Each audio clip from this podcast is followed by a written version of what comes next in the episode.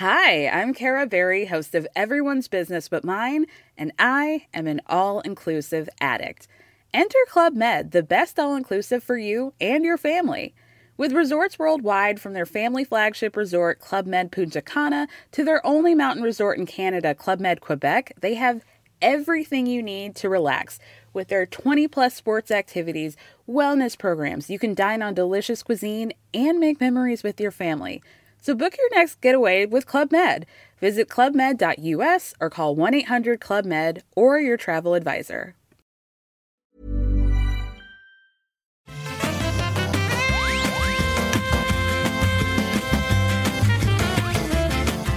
Bonjour à tous et bienvenue sur le Rendez-vous Jeu, l'émission où on vous résume toute l'actu du jeu vidéo. Aujourd'hui, on va vous parler des Game Awards, un petit retour sur Cyberpunk peut-être aussi, le Indie World incroyable dont nous a gratifié Nintendo, à nous qui quémandons la moindre information de la firme Kyoto Hit.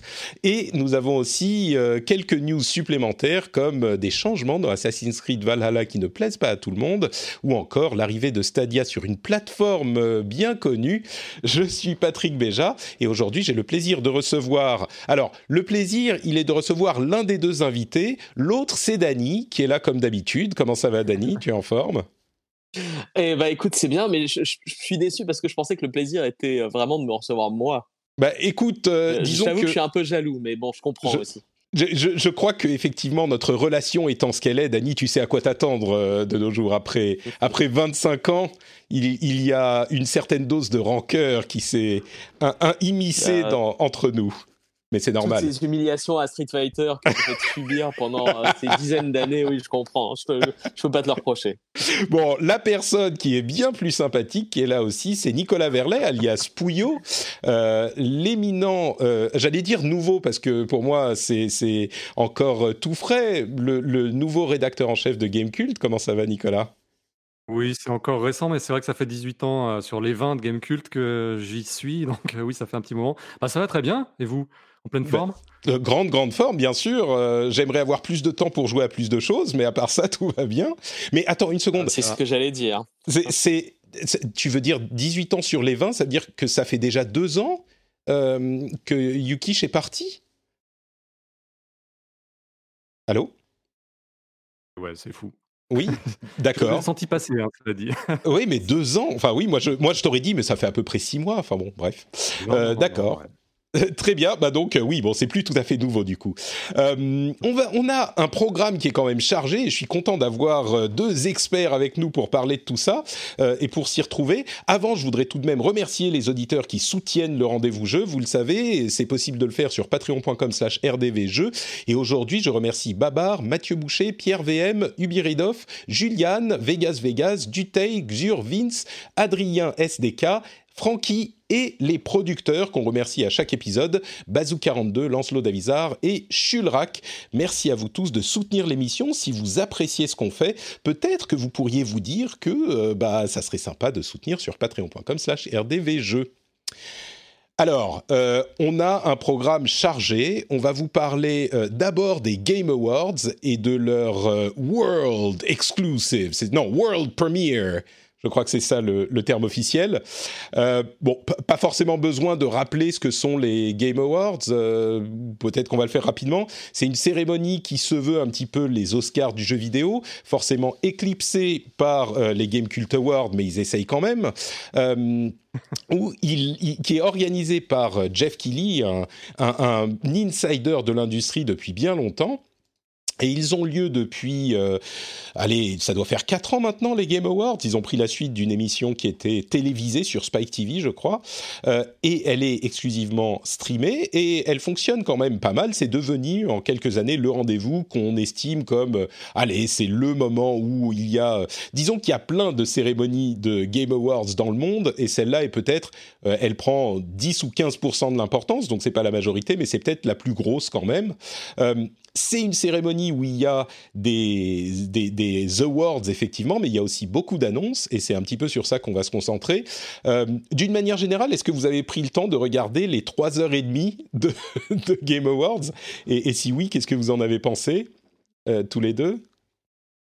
Alors, à titre personnel, je suis je ne l'ai pas regardé en direct. Disons que je suis Mmh. arrivé sur la fin, comme, j'ai pris l'habitude de le faire. Je sais que l'équipe, elle, s'était mobilisée, mais voilà, c'est, dans l'état de fatigue de la dans nuit, lequel on est à la fin de l'année, c'est pas toujours évident d'enchaîner. Mais bon, voilà, après, on a couvert l'actualité et j'ai participé à ça. Ouais, effectivement, il y avait. euh, c'était un petit peu dur à, à- à faire de cette manière. Dany, toi, j'imagine que tu avais autre chose à faire que de perdre trois heures à regarder Voilà. ce truc. Exactement. Moi, j'ai préféré lire des résumés euh, et, euh, et des articles dessus. parce que Je trouve ça plus intéressant. Eh ben, écoutez, j'ai souffert pour vous. Euh, je l'ai regardé. Alors, on accélérait quand même après le, le- la diffusion. Euh, mais alors, j'ai souffert. C'est un petit peu méchant. C'était marrant parce qu'évidemment cette année, ils n'ont pas pu faire ça en live avec un public. Donc, euh, et il y avait quand même des applaudissements préenregistrés. Ce que je peux comprendre. C'était, ça aurait fait trop vite sans enre- enregistrement. Et puis, c'était un petit peu le la fête euh, du showbiz. Il y avait Gal Gadot, Tom Holland, Nolan North, euh, d'autres personne, il y avait Reggie qui est venu euh, dire bonjour. C'est marrant parce que Reggie Fils-Aimé, on le présente plus par son nom complet, on dit juste Reggie. C'est un petit peu, euh, je sais pas, c'est un petit peu comme Prince ou tu vois, c'est bon, c'est devenu un sigle Reggie. Euh, et puis tout le monde était là. Hey Jeff, comment ça va? Comment ça se passe? Très bien pour toi? Salut les gars. Alors je crois que c'était clairement préenregistré, mais bon, c'était marrant. Ça s'est plutôt bien passé dans l'ensemble. Le truc que je retiens surtout, c'est que les awards, c'était carrément le sideshow, quoi. Il y avait essentiellement des annonces de jeux et des trailers et des trucs comme ça. Et les awards, c'était... euh, Alors évidemment, il n'y avait pas les gens qui venaient sur scène pour faire leur discours, donc on peut comprendre qu'ils ont été un petit peu... euh, qu'ils ont fait les choses différemment. Par webcam, c'est moins sexy. Mais il n'empêche, il y a des moments où c'était... euh, on expédie un petit peu le prix du meilleur truc, et puis ensuite, on revient au world premiere et au pub. Donc c'était un peu particulier. Mais c'était Pour ceux pas trop mal. Oui, vas-y. Pour ceux, pour ceux qui l'ont suivi, enfin, euh, la rédaction, on a un petit peu débriefé là aussi, et euh, ils ont justement apprécié le fait que le rythme soit mené tambour battant, l'absence, on va dire, de discours est euh, liée au fait que voilà, les gens étaient à distance et que, et par conséquent, ça donnait un rythme beaucoup plus soutenu à la, au Game Awards. Alors après, oui, il y a ce côté un petit peu euh, faux E3 slash kermesse slash euh, cérémonie plus ou moins officielle, mais bah, ça reste un temps fort de, de l'année désormais et c'est bien ancré au calendrier en plus. Donc, euh, bah, c'est bien d'avoir une sorte de mini E3 qui vient conclure l'année, je pense, d'autant que ça offre beaucoup de perspectives pour 2021 et ça, c'est bien aussi. Bah, c'est sûr que je trouve que la comparaison à l'E3 est assez, euh, est, assez judicieuse. Euh, je l'avais fait moi-même dans ma tête également, donc euh, forcément elle est, elle est excellente. Mais euh, c'est avec un E3 qui était un petit peu éparpillé cette année, et puis les circonstances difficiles euh, qu'on a vécues en 2020, c'était un moment... euh, peut-être un petit peu plus encore que les années précédentes, euh, qui, qui comptait pour ça. Et, euh, et oui, donc c'était, c'est- il s'est clairement installé, et c'était plus le show et, et les présentations, c'est devenu plus un E3 qu'un, qu'un c'est une excuse presque les awards. Et puis, Euh, je pense qu'avec toute l'expérience emmagasinée tout au long de l'année, avec, bah, il y a déjà eu le Summer Game Festival hein, que Jeff Keighley avait un petit peu Mhm. animé et produit. euh, voilà, je pense qu'ils ont un petit peu réfléchi à ce qui marche et ce qui marche moins bien, et du coup, ils ont pu un petit peu écrémer et épurer euh, bah, tout ce qui concerne la présentation. Il n'y a pas de secret, ce qui marche, c'est les trailers. Donc, euh, d'ailleurs, entre parenthèses, à propos de World Premiere, j'ai oublié de le dire avant de, lancer, euh, de nous lancer dans les Game Awards. Vous aurez dans la version téléchargeable de l'épisode, qui ne sera publié que vendredi très très tôt dans la matinée, un petit segment supplémentaire, possiblement en fin d'émission, dans lequel je vais vous parler d'un jeu dont je peux pas encore vous parler parce qu'on est sous NDA. Donc euh, l'épisode euh, ne sera pas diffusé tout de suite, contrairement à ce qu'on fait d'habitude. Là, je parle à la chatroom. Il sera diffusé, on va dire, 10 heures après son heure habituelle. Euh, mais il arrive et il y aura ce petit segment supplémentaire. Donc, euh, il sera ajouté à l'épisode. Bon, allez, euh, parlons justement des trailers et des annonces. Est-ce qu'il y en a que vous avez retenu plus que d'autres? Il y avait, je vois dans, dans mes notes, il y a une quarantaine de lignes de- d'annonces et qui sont seulement celles que j'ai retenues. Donc, vous voyez, ça a duré que trois heures, ils menaient la chose tambour battant. Imaginez s'ils avaient été un petit peu moins rapides. Euh, est-ce que des annonces vous ont plu particulièrement, vous ont intéressé? Peut-être, euh, on va donner la parole à, à Daniel qui a, été, qui a été plus silencieux. Est-ce qu'il y a des trucs qui t'ont plu euh, dans ces Game Écoute, Awards? Quelques-unes. Alors, euh, moi, je vais prendre un peu à contre-pied tout ce qui est super mainstream, etc. Mais alors bon, c'est assez mainstream en fait. hein, mais j'aime pas du tout Super Smash. Vraiment, hein, je c'est pas mon genre de jeu, mais je dois vous avouer que le fait de voir le trailer de Sephiroth dans Super Smash m'a donné envie de me dire purée bon allez je vais y jouer 10 minutes pour me dire que c'est vraiment pas le gameplay, mais par contre qu'est-ce que c'est cool. J'aime bien, j'aime bien Danny qui est vraiment un rebelle, qui quand il veut aller à contre-pied de la consensualité, il choisit Smash Bros. Non, non, le, contre-pied, en fait, il, vient, il, viendra plutôt sur le, deuxième point. En fait. D'accord. Mais tu attendras, moi, les, annonces de. Ouais, vas-y. Attends, attends. Bah, sur, sur Sephiroth, c'était sans doute c'était l'ouverture du truc. Euh, et, et l'Internet a explosé à ce moment-là, parce que dès qu'on parle de Smash, euh, voilà. Euh, et de Sephiroth, surtout. Et de Sephiroth, évidemment, oui, oui, bien sûr. c'est hallucinant comment sur Smash, ils sont vraiment arrivés à prendre autant de personnages de licences aussi variés, à les intégrer relativement bien dans le jeu pour avoir un gameplay qui reste toujours, bah, à mon avis en tout cas, de, de débutants euh, équilibré. Et, euh, et c'est fantastique. Enfin, la, longévité et la durée de vie de ce mmh. jeu, avec toutes ces annonces et ces DLC réguliers, c'est euh, un beau succès.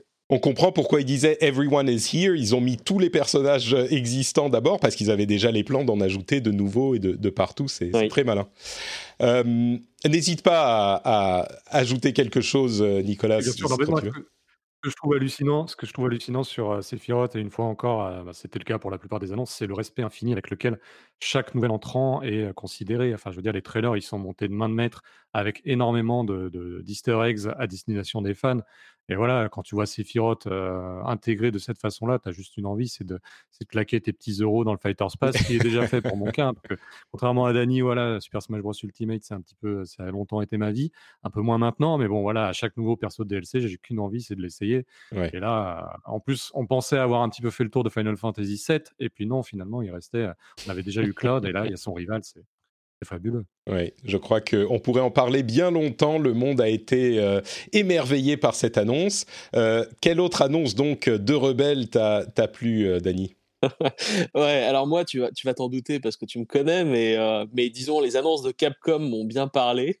Donc, le, le, le, remake de Ghosts and Goblins, alors, ok, enfin, graphiquement, j'étais très très déçu euh, parce que j'ai trouvé ignoble. Je t'interromps pour dire ce que j'ai mis dans les notes c'est Capcom's making a new Ghosts and Goblins, entre parenthèses, c'est moche. C'est Ah oui, et tu vois, et je me disais, mais c'est vraiment dommage parce que avec un peu un pixel art un peu sympa, ils aurait pu redonner un coup de neuf à la licence, et c'est dommage. Mais bon, j'adorais Ghosts and Goblins que j'ai retourné dans tous les sens, euh, donc euh, je pense que j'y jouerai de toute façon, mais j'espère qu'il y aura un mode, euh, un mode rétro quelque part. Ouais. Ah bah là, je suis pas d'accord à nouveau avec toi, Dany, décidément. Ah Non, mais voilà, je pense que Ghost and Goblins, l'inconvénient, c'est qu'on le voit en trailer. Et comme Mega Man 11 à l'époque euh, de sa sortie, voilà, une fois qu'on le verra bien affiché chez soi sur sa télé, peut-être que effectivement le, le c'est moche entre parenthèses de Patrick euh, sera retiré. Du moins, je l'espère. En tout cas, oui, pour créer un, secret de fabrication, quand j'ai vu ça, euh, forcément, voilà, ça m'a hérissé les poils. Et mais non, j'y crois, j'y crois très fort parce que bah, la série est légendaire et vraiment là encore, je pense qu'ils ont fait toute la synthèse de tous les épisodes et euh, tu as les pouvoirs magiques de Super Ghouls and Ghosts, tu as les tirs vers le haut, vers le bas de Ghouls and Ghosts euh, classiques. Et euh, bah, le gameplay, l'économie, ça, je pense qu'elle va bénéficier d'un coup de 109, en fait, d'un coup d'un renouveau. Parce qu'effectivement, le, premier Ghosts and Goblins, il rejoue aujourd'hui. Enfin, s'il n'y a pas joué mm. en arcade il y a 30 ans, ça doit être horrible. Hein. C'est ça, clairement. Est-ce que, mais pour être pour être clair, Nicolas, tu, tu, le trouves moche, toi, ou pas? J'ai pas bien compris. Tu le trouves ah moche ah oui, non, là, alors moi, et tu penses qu'il sera mieux en réalité ou?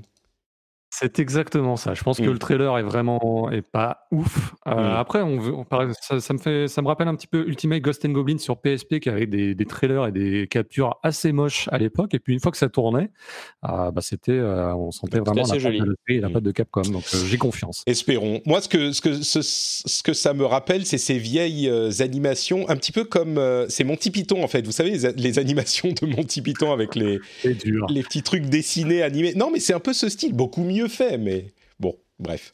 Euh, quoi d'autre, quoi d'autre euh, Pouillot, toi, est-ce qu'il y a des choses qui t'ont parlé dans ces annonces? Bah ouais, moi j'ai bien kiffé Back 4 Blood, ça me rappelle mes années Left 4 Dead, Left 4 Dead 2 à, l'époque à ah. Gamecube. J'y crois très très fort. En plus, je crois qu'on peut déjà commencer un peu à y jouer euh, très prochainement, si ce n'est pas ce soir, demain. il sort le 22 juin en plus. Alors bon, Back 4 Blood, c'est de la flûte, hein, c'est Left 4 Dead 3, sauf qu'ils n'ont pas la, la licence. Ouais. Mais euh, ouais, en plus, les nouveaux protos de zombies ont vraiment l'air. euh, voilà, les zombies spéciaux ont tout l'air euh, tout droit sortis de Resident Evil, avec les espèces de bras fouets ou l'espèce de gros géant, euh, voilà, qui va ouvrir, qui va péter la grille à main nue. Enfin, ouais, j'ai vraiment très très hâte d'y jouer parce que bah, ça fait longtemps qu'on attend un héritier à Left 4 Dead 2, et je pense que c'est lui qui va l'incarner forcément, puisque c'est Turtle Rock derrière. Ouais, c'est pour pour euh, être clair, c'est euh, l'équipe euh, qui a fait Left 4 Dead 1 et, et c'est Valve qui avait récupéré, qui avait fait le 2 très vite après le 1 euh, pour le récupérer justement pour tout un tas de raisons. Ils avaient dit bon c'est pour le changer le moteur etc. Mais c'est pas Turtle Rock, qui, enfin c'est pas eux qui avaient fait le 2 non? Ou, c'était eux? Je me souviens plus. J'avoue que j'ai un petit doute. Bah écoute, après ils sont partis sur Evolve, mais là tu me, Mm. tu me Ouais, colles tout de Je, suite. je suis, je, je suis plus tout à fait sûr euh, que ça soit eux qui aient fait le, le 2. En tout cas, ce qui est sûr, c'est qu'ils ont fait le 1. Et là, c'est carrément. Enfin, oui, on est d'accord, c'est Left 4 Dead. euh, Il n'y a absolument aucun doute. La petite préoccupation, moi, je suis comme toi, hein, euh, Nicolas. Je suis, j'ai assez hâte euh, de le voir parce que vraiment, je trouve que la formule Left 4 Dead fonctionnait énormément euh, et ça nous manque. On n'a pas eu vraiment de de- d'équivalent euh, depuis. Euh, pour, tout vous dire, euh, quand je me suis marié, l'une des choses qu'on a fait pour mon ma comment on dit le- l'enterrement de vie de garçon, c'était d'aller dans un cybercafé et de jouer à Left 4 Dead euh, tous ensemble avec les potes, dont Dany d'ailleurs. Je crois que tu étais là, non? Je me souviens même plus. Oui, j'étais là et on t'a même laissé mourir euh, plusieurs fois en disant au revoir, pas tout, pendant qu'on on s'en allait en hélicoptère. Exactement. Euh, et, mais le truc qui me préoccupe, enfin, la petite euh, euh, crainte que j'ai, c'est que depuis le temps, les jeux ont évolué. Et est-ce que là, ils ont l'air vraiment de faire exactement Left 4 Dead avec la nouveauté, c'est genre il y a un zombie qui est très très grand, qui est un gros monstre de, de, de 10 mètres de haut. Euh, C'est vraiment le truc sur lequel ils ont appuyé, genre quand on leur demande alors euh, qu'est-ce qu'il a d'intéressant votre jeu, c'est genre bah il y a un gros zombie euh, géant. Ok, donc en fait, euh, est-ce que ça, parce qu'on l'a encore, Left 4 Dead 2, on peut encore y jouer aujourd'hui. Est-ce que celui-là, est-ce qu'on a besoin d'un Left 4 Dead 2,5 Je sais pas. C'est ça ma préoccupation. Mais à côté de ça, je Ah, suis quand sûr. même très. C'est sûr, que, c'est sûr que les modes zombies, euh, on en a eu plein et dans pas mal, pas mal de variantes différentes. Mais peut-être qu'après, ça va se jouer bah, sur le feeling, sur le gameplay, sur la, la dynamique de groupe. Enfin voilà, Bah- il y a pas mal d'ajustements comme ça à la marge qui peuvent être faits et Ouais. Ce que je dirais, c'est la, que la formule. quoi. Euh, ce que je dirais, c'est que euh, le, le, le jeu, comme Left 4 Dead, on n'en a pas vraiment eu. Donc des modes zombies, on en a eu plein, mais c'est pas exactement la même chose. Mais ça, ça a l'air d'être vraiment Left 4 Dead 2, quoi. Il évolue pas du tout. Donc, euh, bon, enfin, en tout cas, euh, on verra ce que ça donne. On nous confirme dans la chatroom que euh, Left 4 Dead 2 est développé par Valve avec contractualisation de Turtle Rock. Donc, ils, ont mis, ils avaient les mains dedans quand même. Merci. Alors, quoi d'autre, quoi d'autre? Il y a un autre jeu que tu voudrais mentionner, Pouillot? Bah, non, mais le fait, enfin aussi bien sûr, mais le fait que voilà, on, retrouvera tôt ou tard Perfect Dark sur euh, une console Microsoft par des initiatives qui est en plus a priori le studio monté avec que des cadors, bah, ça prouve encore une fois euh, toute, euh, toute l'implication de Microsoft pour développer son catalogue sur les années à venir 2021-2022. Et bon, alors après voilà. On sait que Perfect Dark Zero, ça n'avait pas été une grande réussite, mais je pense que désormais, voilà, il y a tout le savoir-faire en matière de FPS qui, qui, va, pouvoir, euh, qui va pouvoir infuser dans cette, euh, ce nouvel épisode.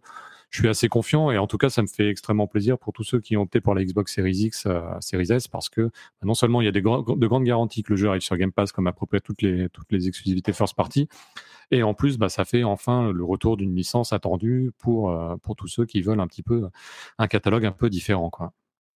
C'est, est-ce que c'est, tu crois que, enfin, moi, je suis passé à côté de Perfect Dark, Perfect Dark, Perfect Dark, on va y arriver, mais euh, je, je me pose quand même la, la question. C'est une licence qu'on n'a pas vue depuis très très longtemps, 20 ans, quasiment, ouais. quelque chose comme ça. Et, et à part Johanna Dark et le nom, euh, est-ce qu'on peut avoir quelque chose en, enfin, est-ce que c'est comme euh, certaines licences qu'on voit ressortir de nulle part? Le, monde du jeu vidéo a tellement évolué.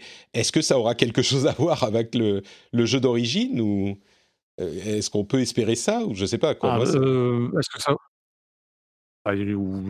c'est difficile à dire parce qu'on n'en a pas beaucoup vu. Euh, ce qui est certain, c'est qu'en tout cas, c'est un superbe prête-nom, même si voilà, si c'est une licence qu'on accole comme ça, et qui va forcément, bah, ça va peut-être forcément déjà réveiller des souvenirs des anciens, inciter les nouveaux à se préoccuper euh, de, de ce que, de ce à quoi ça apparente Perfect Dark. Hein. Je rappelle que le jeu, il est, enfin, il y a moyen, toujours moyen d'y jouer assez facilement. Et non, c'est une bonne chose. C'est une bonne chose. Et puis finalement, des licences first party euh, rayonnantes du côté de chez Microsoft, bah, c'est bien de, pouvoir compter dessus. Hmm. Eh ben, on verra ce que ça donne. On n'a pas de, on a une date pour Perfect, pour, pour Perfect Dark. Perfect Dark, j'ai du mal avec ce nom. Euh, je crois pas. Hein. c'est juste, il est en développement. Euh, bah écoutez, vous avez réussi à passer entre les gouttes. Hein. Vous n'avez pas parlé. Là, effectivement, on voit l'aspect rebelle bah, du coup de Dany et de Puyo également. Euh, vous n'avez pas parlé de, BioWare, euh, qui a quand même annoncé, euh, enfin, qui en a dit plus sur Mass Effect et sur Dragon Age. Je vais commencer un tout petit peu par Dragon Age, peut-être parce que, comment dire, ce que je reprochais à ce type d'annonce euh, la dernière fois, c'était que euh, c'était l'année dernière, je crois, dans les Game Awards également, où ils étaient venus et ils avaient montré en gros euh, deux concept art et c'était fini. Là, ils ont montré un, euh, un film, euh, enfin une vidéo précalculée qui montre rien du tout du gameplay, qui dure une minute, et c'était fini aussi. Donc c'est vraiment pour dire on bosse dessus. Moi, ce genre d'annonce me, me plaît pas vraiment. J'aime bien avoir un minimum de gameplay, un petit minimum de, de détails en plus quand on voit ce genre de choses.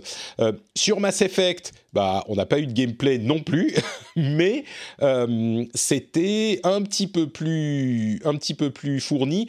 Avec, euh, bah, c'était juste un teaser d'une minute et demie, mais au moins on pouvait voir allez, le truc qu'on retient, c'est que euh, il y avait deux galaxies dans le trailer, donc on peut imaginer qu'il y a la Voie lactée et Andromeda, et donc que cette suite sera une suite non pas juste à Mass Effect avec Mass Effect 3, mais euh, réunira également les, aspects narratifs euh, de Mass Effect Andromeda, qui est un petit peu le, le mal-aimé de la série, encore plus que le 3. mais dans les deux cas, on n'a quand même eu quasiment aucune info. Moi, je trouve ça un petit peu... comment dire? Ouais, l'idée, l'idée, c'est vraiment de rassurer les fans du studio, leur dire, OK, on a merdé sur Anthem, on a merdé sur Andromeda, mais rassurez-vous, que ce soit Dragon Age ou Mass Effect, on prend les choses au sérieux, on vous glisse ici et là pas mal de références euh, bah, pour vous mettre un petit peu dans, dans l'ambiance. OK, les têtes pensantes sont parties, mais euh, il y a, je sais pas si tu vu, il y a eu beaucoup de, de noms euh, d'anciens de chez BioWare qui ont été, voilà, droppés comme ça pour dire, eh bien, rassurez-vous, Michael Gamble arrive, Derek Watts, euh, notre ancien concepteur artistique, eh bien, va faire son retour. Enfin voilà, il y a, vraiment cette volonté de rassurer les gens, je pense, même si, comme tu le dis, ça manque un petit peu de gameplay. Euh, mais ça, forcément, les projets sont sur les rails, mais quand est-ce qu'ils vont se concrétiser, ça reste toujours l'inconnu.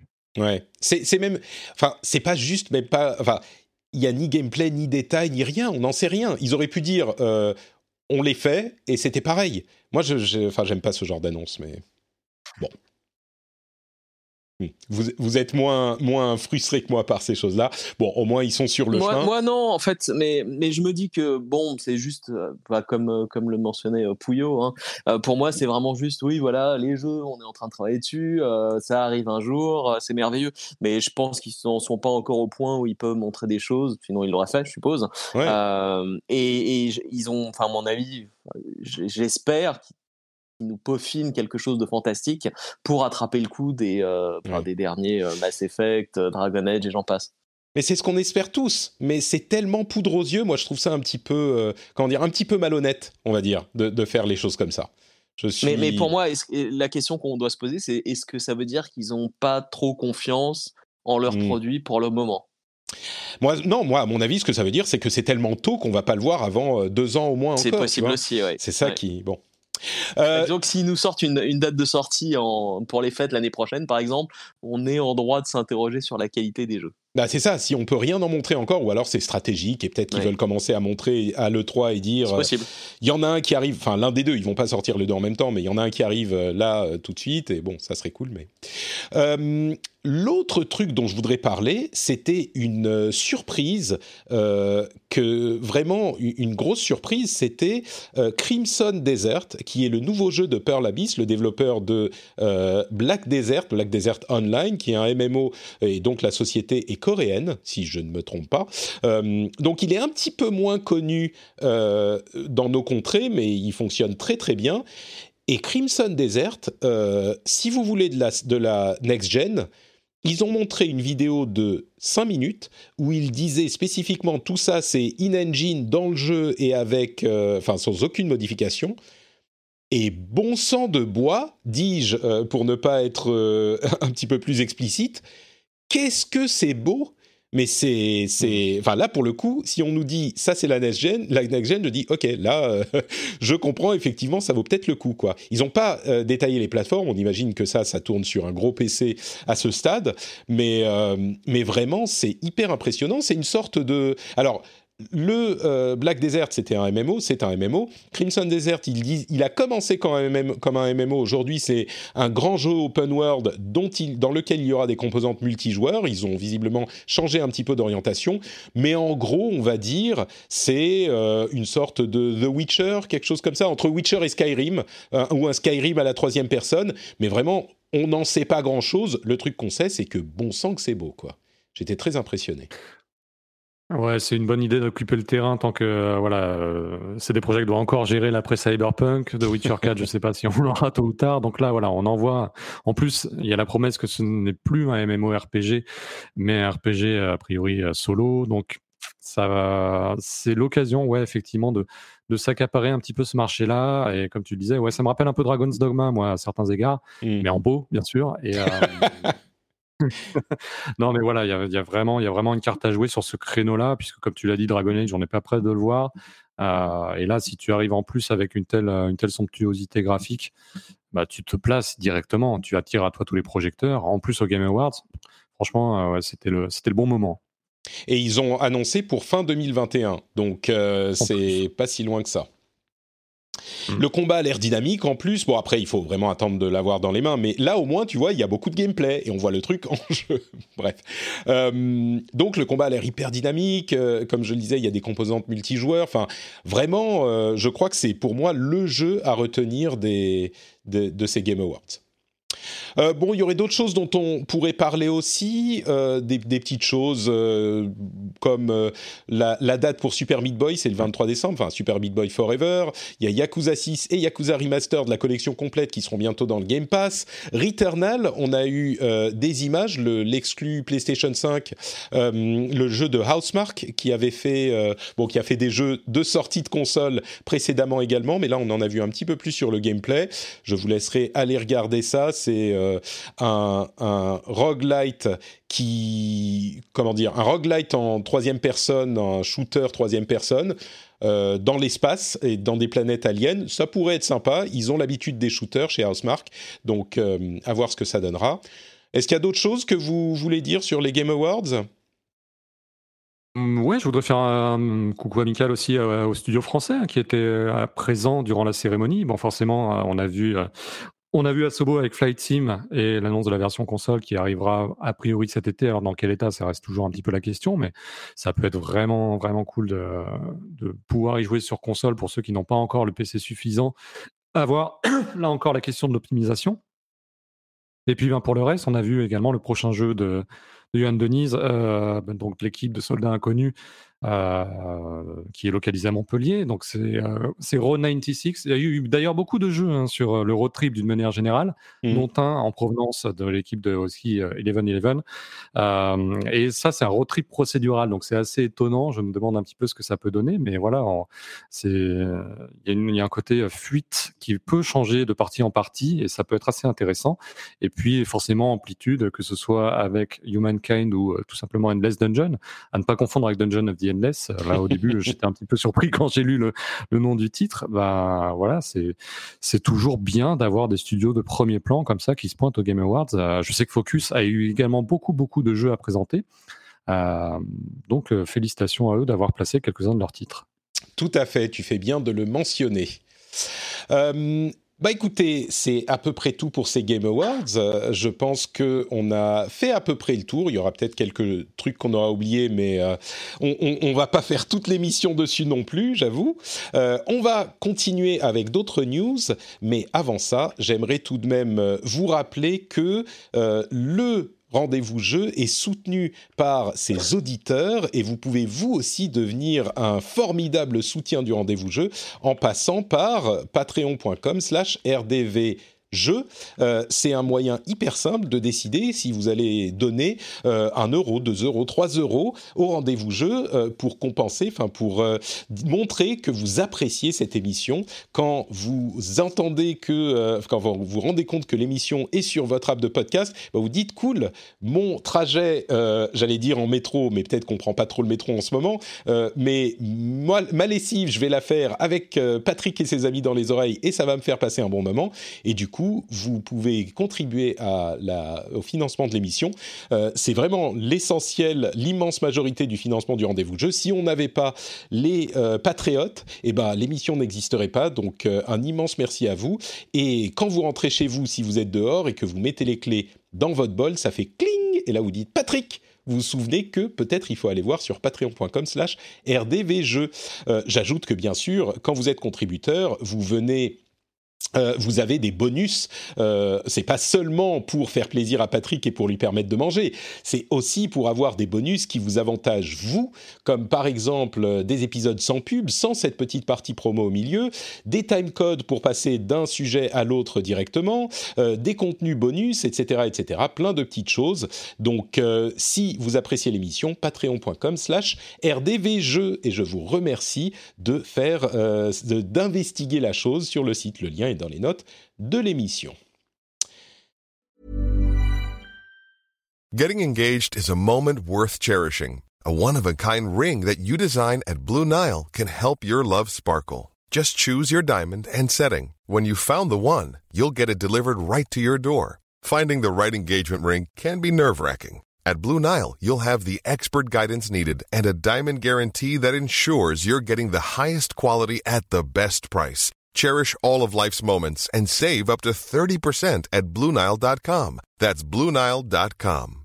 Hi, my name is Danny Pellegrino from Everything Iconic, and I'm excited to talk to you about Club Med.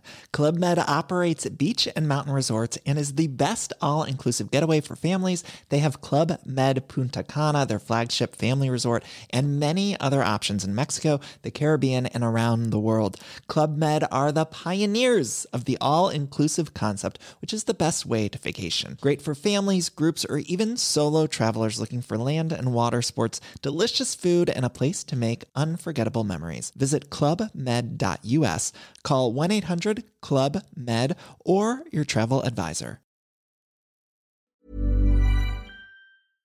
Alors, euh, comme je le disais, euh, bah, c'est généralement le moment où on parle des jeux auxquels on joue. Euh, moi, ma semaine a été occupée par un jeu dont je peux pas encore vous parler, qui sera dans le titre. Donc, si vous écoutez ça après l'enregistrement de l'émission, vous savez déjà de quoi il s'agit et vous, vous aurez. je vais le mettre à la fin, tiens, à la fin de, de l'enregistrement.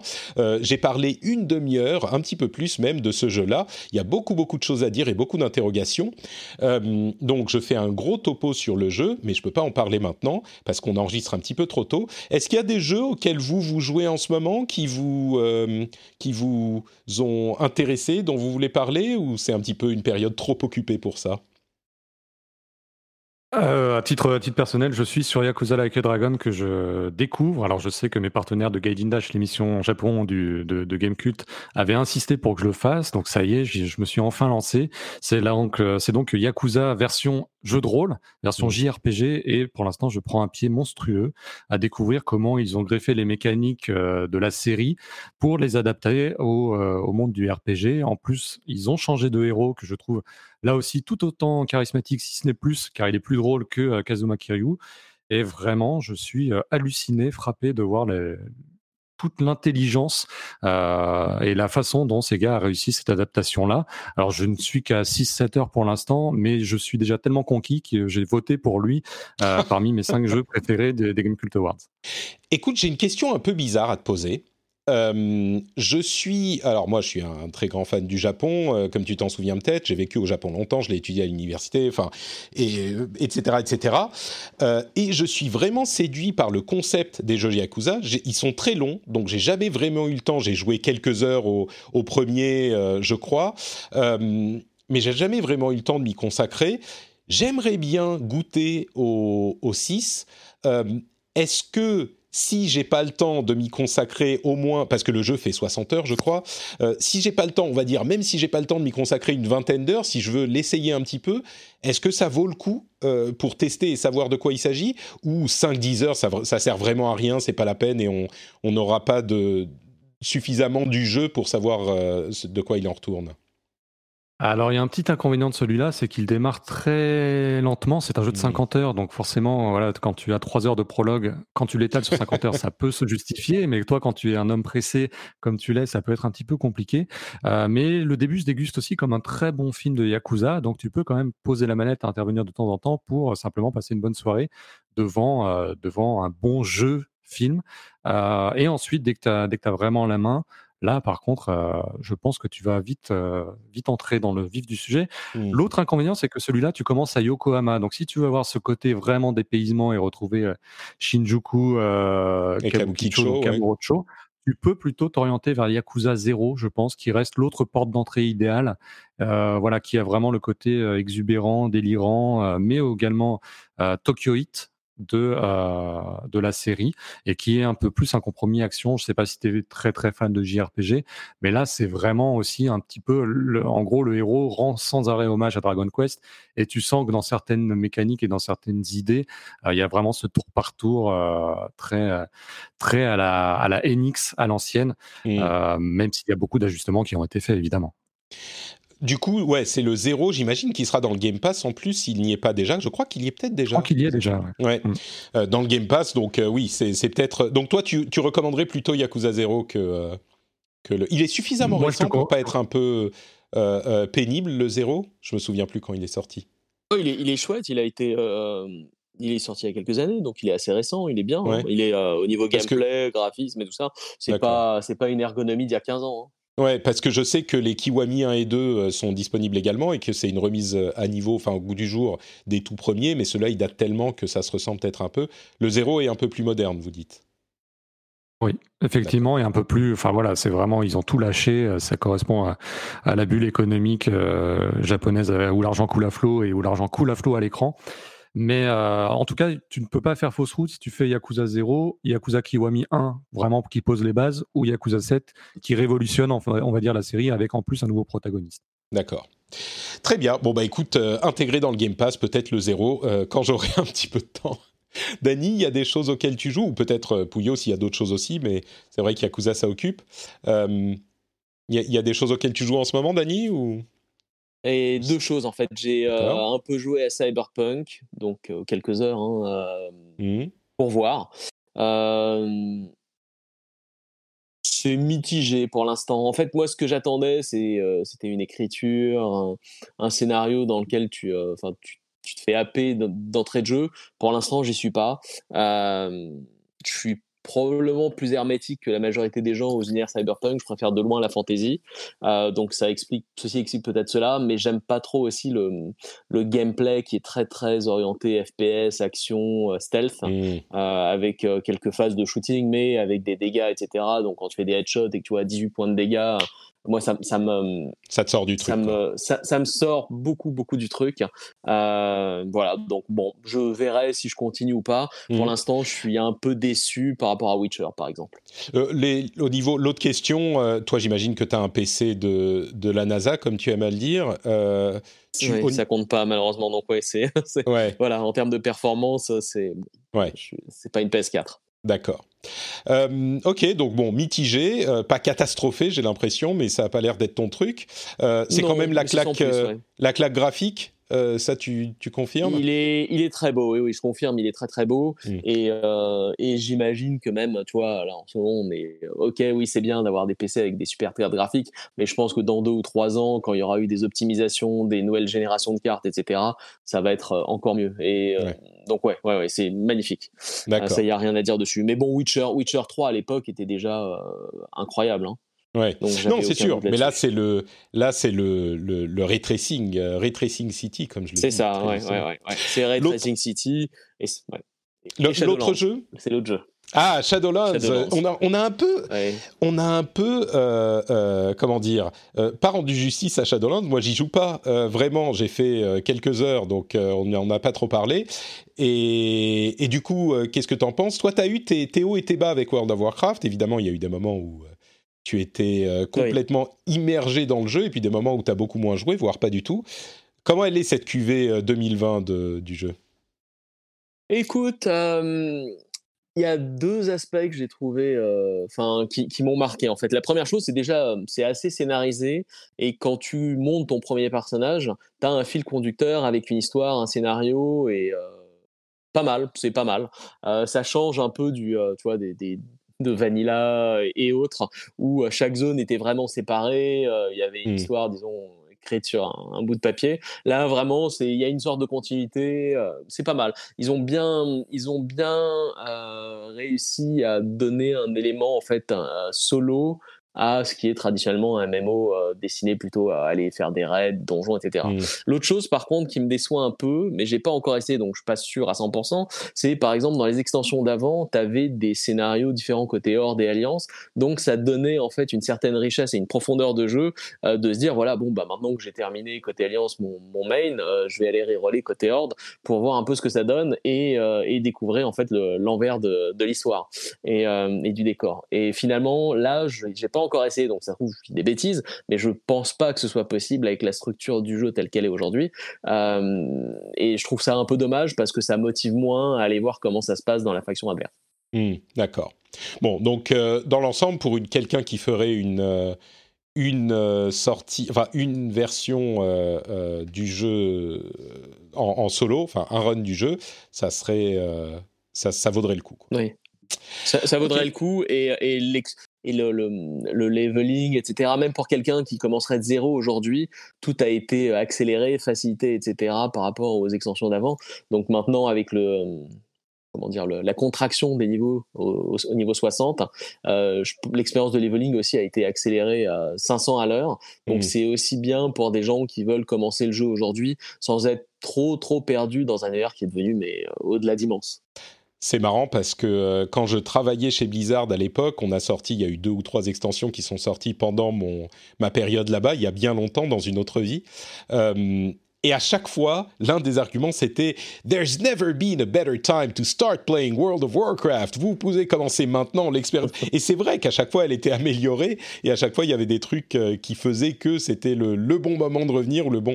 Mais c'est marrant parce que c'est à chaque fois, à chaque fois le cas, quoi. Donc, euh, et là, c'est vrai. Euh, c'est beaucoup plus agréable de commencer World of Warcraft maintenant ou, ou même de revenir que ça ne pouvait l'être sur les extensions précédentes. Bon, en tout cas, les retours sont quand même euh, assez positifs sur, euh, sur World of Warcraft. Euh, et c'est un petit peu intéressant parce que c'était pas gagné. Euh, Blizzard n'est pas en odeur de sainteté avec un certain nombre de joueurs ces derniers mois et ces dernières années, et il y avait des préoccupations très sérieuses sur euh, cette extension. Elle a d'ailleurs été retardée. Et bon, ça ne veut pas dire que sur le long terme, elle sera appréciée des joueurs. Hein, ça, on, ne peut jamais vraiment savoir. Mais au moins sur le lancement, euh, ça se passe pas trop mal. Et vraiment, comme je le disais, c'était pas gagné du tout. Hein. et, donc, c'est notable, je pense. Bon, bah écoutez, euh, c'est tout pour les jeux auxquels on est en train de jouer. On va quand même faire un petit détour par euh, l'Indie World de euh, Nintendo, qui nous a sorti, comme à son habitude, un, un Indie World annoncé deux jours avant. franchement, J'en ai pas retenu énormément de choses. Je vais peut-être me tourner un petit peu plus vers le l'expert du Japon, euh, qui est un petit peu plus expert que moi. Pouyo, est-ce qu'il y avait des choses euh, vraiment notables dans cette indie world ou ou, rien bah, qui t'a marqué Au-delà, du phénomène Among Us qui, ça y est, enfin disponible, et Midway Forever qui va avoir une sortie simultanée, non, tu as, tu as noté, tu as eu raison que euh, voilà, il y a un jeu qui a vraiment fait sensation, qui fait vraiment sensation depuis deux ans au Japon qui s'appelle Gnosia, qui est en gros euh, voilà une adaptation euh, loup-garou dans un univers futuriste. Donc il faut essayer de, repérer qui est le qui est le, loup-garou. Tu veux dire le jeu de le jeu de société qui est en fait Among Us, euh, mais dans la vraie vie il faut repérer qui est le traite, c'est ça? Tout à fait. Il faut repérer qui est le traître parmi, on va dire, les, différents membres d'un équipage. Sauf que c'est toi un peu qui va définir combien tu veux de traître. Et, euh, et en fait, ce sont différents protagonistes qui vont avoir des lignes de dialogue qui changent au fur et à mesure des sessions. Parce que le jeu, il est conçu, euh, contrairement à pas mal de visual novels venus du Japon qui sont très longs, lui, il est conçu justement, euh, en, on va dire que tu peux faire une session de 30 à 45 minutes, ce qui fait que c'est sans cesse renouvelé. Et au fur et à mesure, non seulement tu vas creuser la personnalité des différents personnages, un petit peu comme il y a des jeux comme ça, comme Danganronpa. Je sais pas si euh, si euh, oui, oui bien sûr. Familier, mais voilà, c'est vraiment un super visual novel. Euh, et du coup, au fur et à mesure des parties, non seulement tu vas creuser la personnalité, mais ton protagoniste, lui, va également s'enrichir de points d'expérience qui vont lui permettre de débloquer de nouvelles lignes de dialogue. Et cette formule-là, que ce soit bah, sur sur Switch hein, où il a vraiment explosé, mais également sur mobile, bah, ça a trouvé un véritable écho. Gnosia, c'est vraiment une marque maintenant là-bas.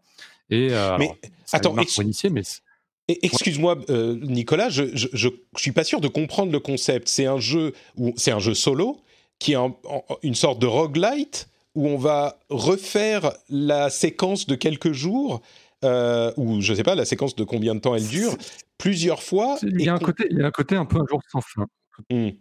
Il y a un côté un jour sans fin, tu es, tu es justement enfermé dans une boucle temporelle et euh, c'est un roguelite slash euh, roman visuel. Donc voilà, en gros, tu vas, tu vas effectivement euh, être confronté. Alors c'est quelque chose d'assez statique, hein, comme les visual novels, ce sont des illustrations, sauf qu'à un moment ou à un autre, le visage de ton interlocuteur risque de changer si tu repères que c'est lui, donc le gnosia, on va dire la, la, menace qui est dans le vaisseau. Et, et voilà, tu vas jouer un petit peu sur les caractères au fur et à mesure, mmh. tu vas un petit peu connaître la façon dont ils réagissent. Et c'est ça qui va te permettre d'identifier à travers les réactions, eh bien, qui est le traître ou non. et, du coup... à titre personnel, j'ai jamais joué, mais je suis vraiment curieux du concept. Mmh. Du, du, coup, il y a un coupable, et une fois qu'on a réussi à trouver de qui il s'agissait, le jeu est terminé.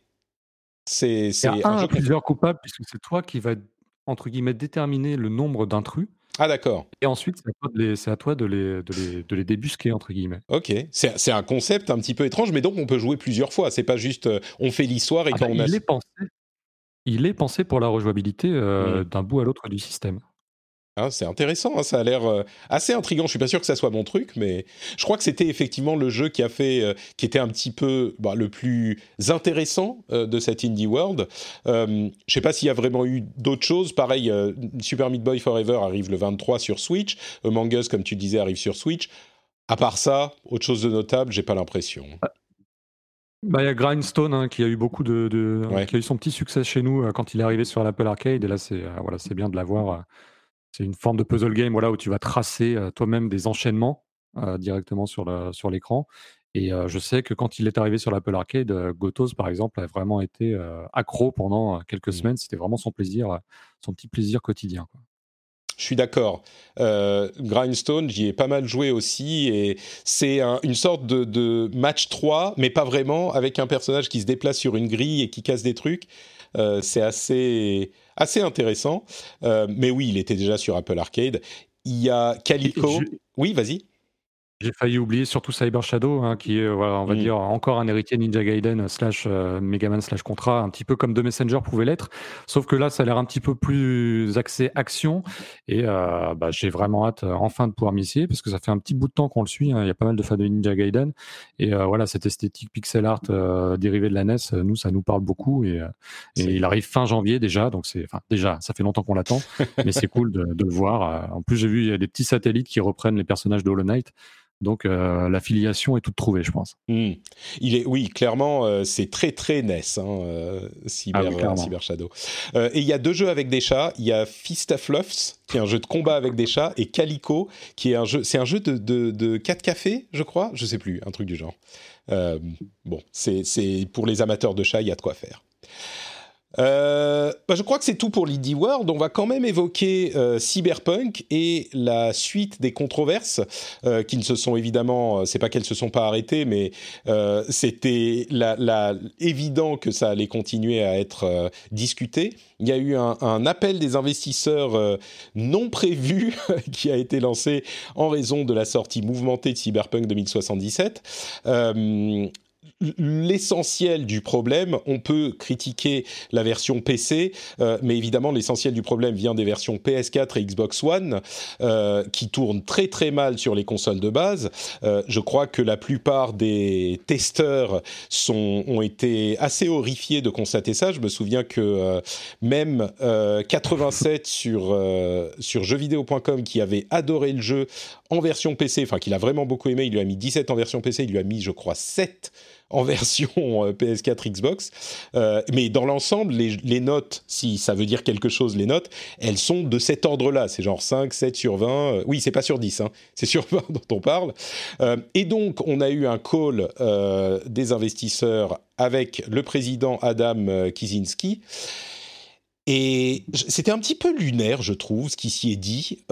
en gros, ce qu'il disait, c'était ah oui, on n'a pas prêté assez attention euh, aux versions PS4, euh, Xbox One, on s'est pas rendu compte qu'il y avait autant de problèmes. Évidemment, on se dit euh, mais comment peut-on ne pas se rendre compte qu'il y a des problèmes sur un jeu que vous êtes en train de développer? Surtout qu'il y a quelques mois, il disait les jeux, le jeu tourne étonnamment bien sur les consoles de, de génération actuelle. Enfin, toutes ces choses là.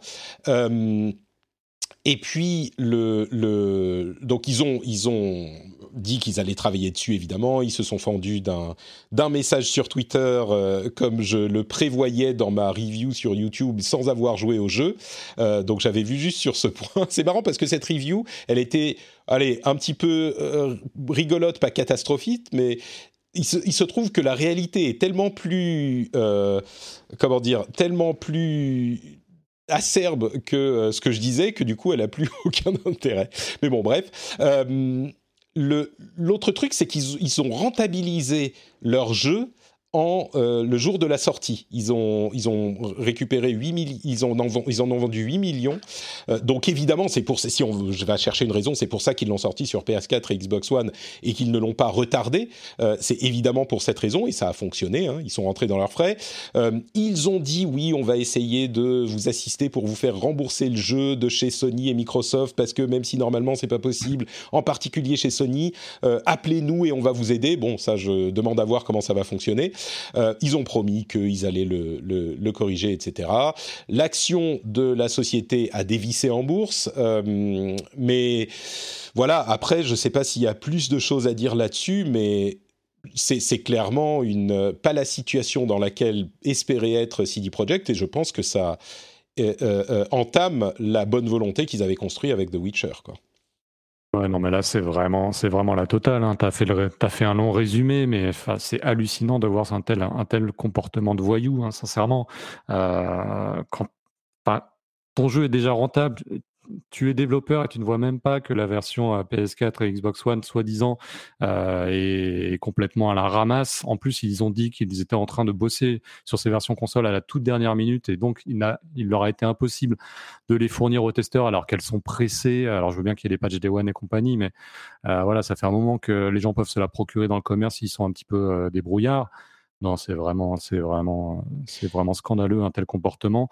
Et j'espère surtout que les joueurs auront bonne mémoire quand un jour ils vont annoncer sans doute The Witcher 4 ou euh, quelque chose qui a trait à cet univers-là.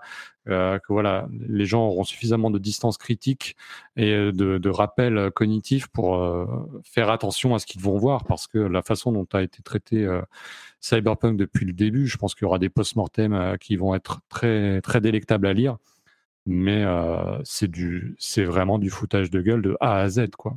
Vraiment. Franchement, moi, j'ai tendance à dire ah, la question du, des, des précommandes, par exemple.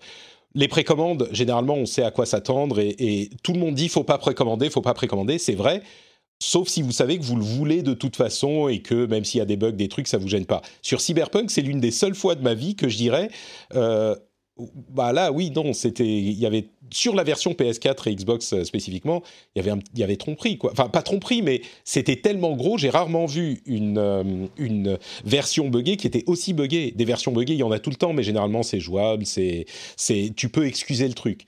Là, c'était vraiment euh, vraiment clairement tromperie sur la marchandise, vraiment. coup, D'ailleurs, je suis surpris qu'il n'y ait pas encore eu de class action. bah, c'est de. Pardon, vas-y, vas-y.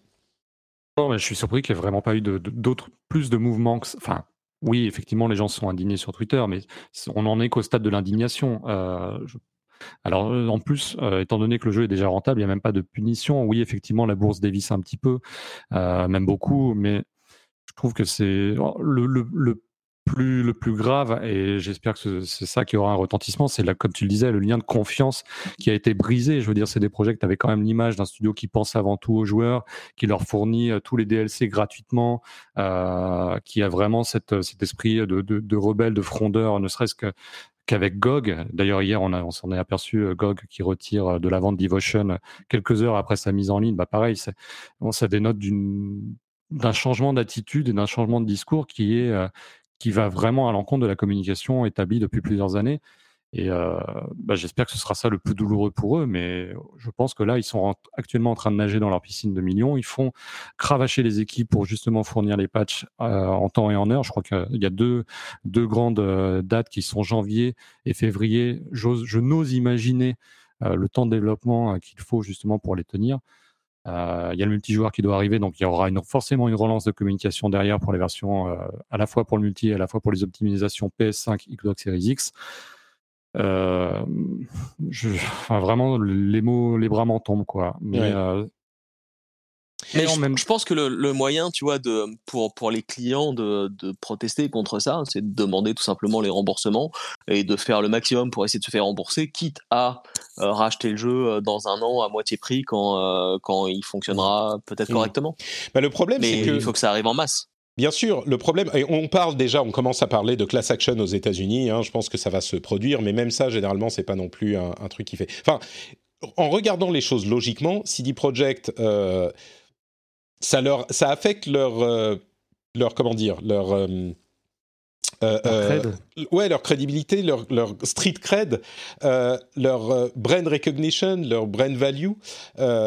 mais ils n'avaient pas d'autre choix. S'ils n'avaient pas sorti Cyberpunk c'est pas que je me fais l'avocat du diable dans ce cas-là, mais logiquement, s'ils l'avaient pas sorti sur PS4 et Xbox One, ils auraient manqué, je sais pas, même 30 ou 40% de leur vente parce que les gens qui l'auraient acheté maintenant l'auraient pas acheté plus tard.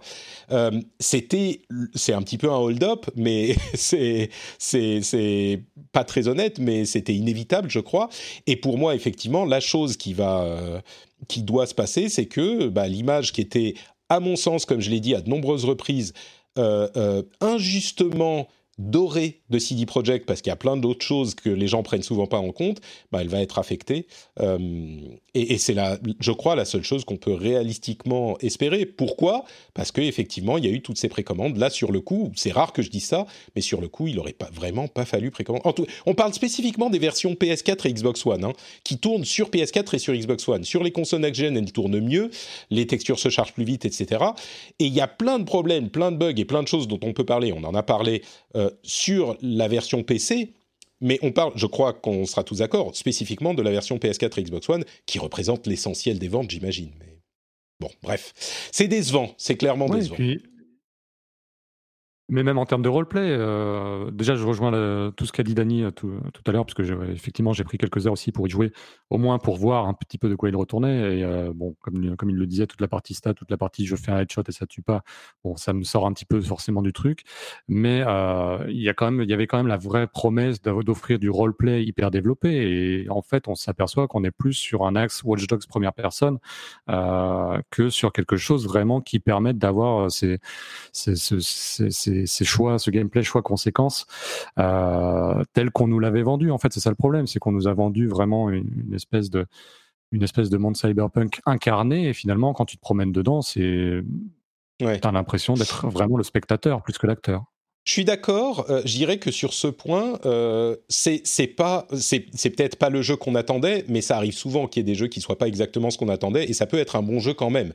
Et il y a plein de gens qui aiment beaucoup le jeu pour ce qu'il est. Il y a vraiment des gens qui disent, euh, bon, généralement ils jouent sur des gros PC et qui apprécient énormément le jeu. Euh, c'est un, aspect qu'on peut retrouver sur d'autres jeux.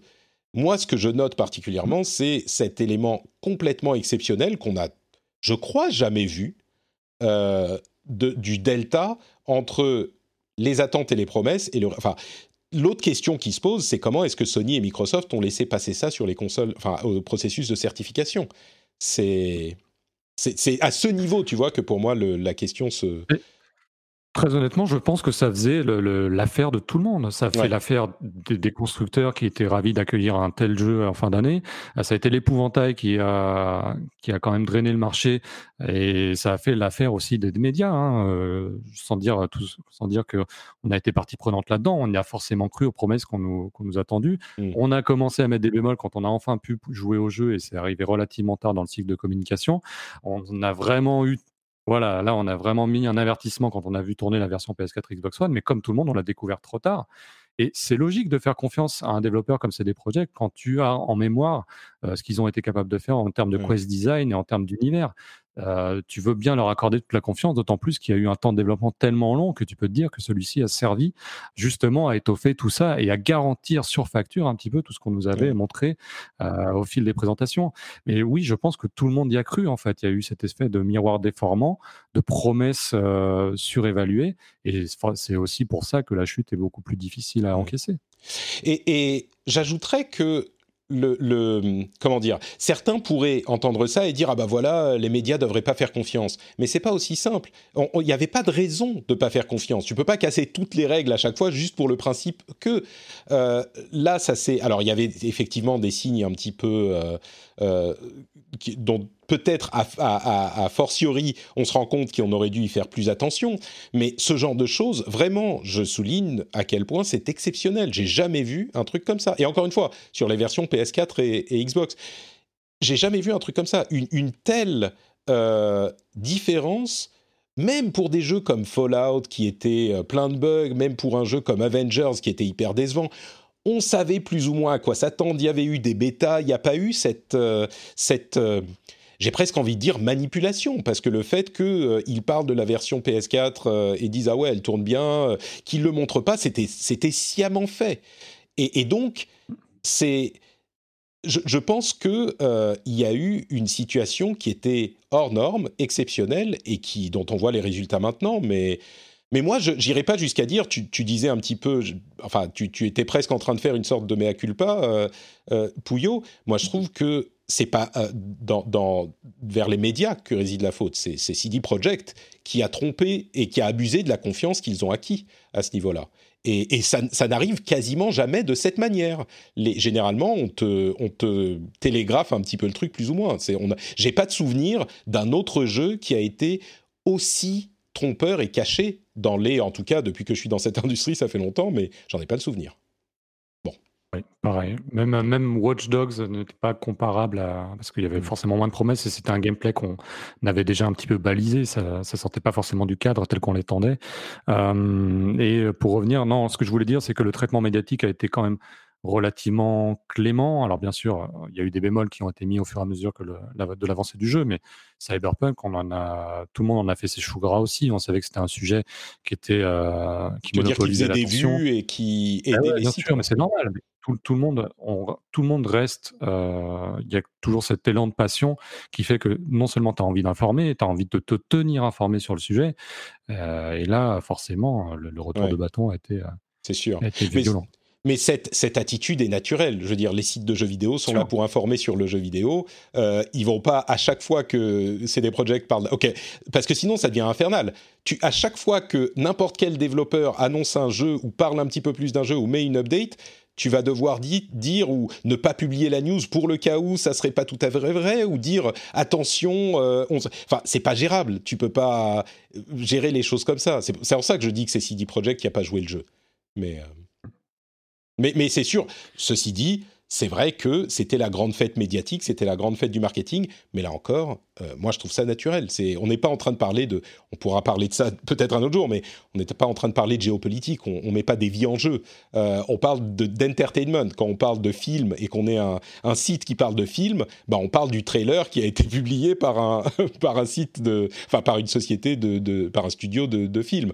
C'est une, une industrie où ce fonctionnement euh, est naturel, je trouve. Oui, ça, n'empêche pas de ça n'empêche pas de remettre les choses en perspective à la, à la sortie d'un Night City Wire, par exemple, où on voyait avec certains éléments, on pouvait toujours s'interroger sur le mm. sur le gunfight, sur le, le, côté viscéral de l'action. C'est d'ailleurs plutôt une bonne surprise, hein, à dire vrai. Je m'attendais vraiment à quelque chose de beaucoup plus mou et avec beaucoup moins d'impact. Et de ce point de vue-là, été assez euh, mm. vraiment surpris en bien, mais euh, mais quand même sans parler de, sans parler de complaisance en tout cas, on accordait vraiment le bénéfice du doute à, ces des projets à chaque fois qu'on avait justement ce doute qui, qui mm. pointait le bout de son nez. Ouais, et c'est en ça qu'ils ont, qu'ils ont abusé de la chose, parce que le bénéfice du doute, ils l'ont gagné. C'est ça qui est terrible. Ils l'ont gagné avec The Witcher 3, tu vois? Ils étaient et, c'est vrai qu'à fortiori, bah, il aurait peut-être pas fallu, mais c'était pas un développeur qui sort de nulle part ou des développeurs ou EA, tu vois, EA a dit des trucs comme ça, on aurait dit ouais ouais ouais, ok, attendez, on scanne deux secondes, euh, on verra ce que ça donne. CD Projekt, on peut, ils avaient un capital confiance qui s'est érodé, enfin qui s'est effondré, mais ils en avaient un. C'est pas que ça sortait de nulle part, non? Clairement. Ah non, mais ça me paraît important aussi. Bah, c'est logique d'accorder du crédit à des gens qui ont déjà prouvé par le passé, de la même manière qu'à chaque fois que Hideo Kojima va annoncer un jeu, mmh. euh, que ce soit Metal Gear ou euh, Death Stranding, je pense que le mec a quand même prouvé qu'il savait sortir un petit peu du lot. Euh, et c'est logique de lui accorder la confiance et donc un traitement médiatique qui reste quand même, voilà, qui, même s'il y a toujours un petit peu de méfiance sur certains aspects, tu sais que tu vas quand même avoir affaire à un jeu événement d'une manière ou d'une autre. Euh, et là, c'était le cas aussi pour Cyberpunk. C'est normal que l'historique entre en ligne de compte dans la façon dont tu vas traiter le, jeu. Et je pense justement que maintenant, avec la jurisprudence Cyberpunk, on sera beaucoup plus prudent sur tout ce qui concerne euh, les futurs projets de CD Projekt. Mm. Bon, ils ont un, chemin à parcourir pour euh, regagner peut-être un jour, dans 10 ans, la confiance des joueurs. On verra ce qui se passera. Ça fera un film intéressant en, 2000, en 2035. Assassin's Creed Valhalla, en parlant de confiance des joueurs, euh, le jeu a ajouté il y a quelques heures des XP Boost, vous savez, euh, ce qui existait déjà dans euh, Assassin's Creed Origin et Odyssey, c'est-à-dire des moyens de payer pour avoir une, une XP accélérée. C'est assez intéressant ce qui est en train de se passer là, c'est que Beaucoup de joueurs et de gamers sont très très frustrés de cette histoire et je comprends que là aussi il y a un petit peu de tromperie parce que le jeu est sorti il y a quelques semaines sans ces boosts d'XP et euh, aujourd'hui il les rajoute sans... Enfin on pourrait se dire bah il voulait pas que les gens euh, en parlent au moment des reviews.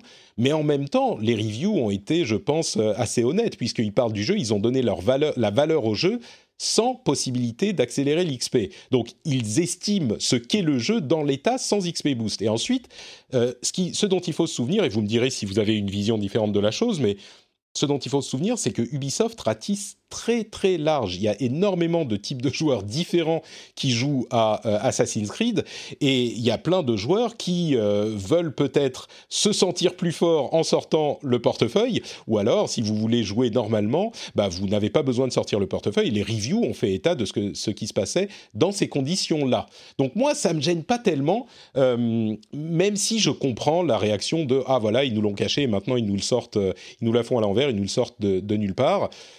Moi, ça me gêne pas énormément, mais peut-être que vous serez. Euh, moi, moi, je pense que ça. Enfin, je suis d'accord avec toi, principalement.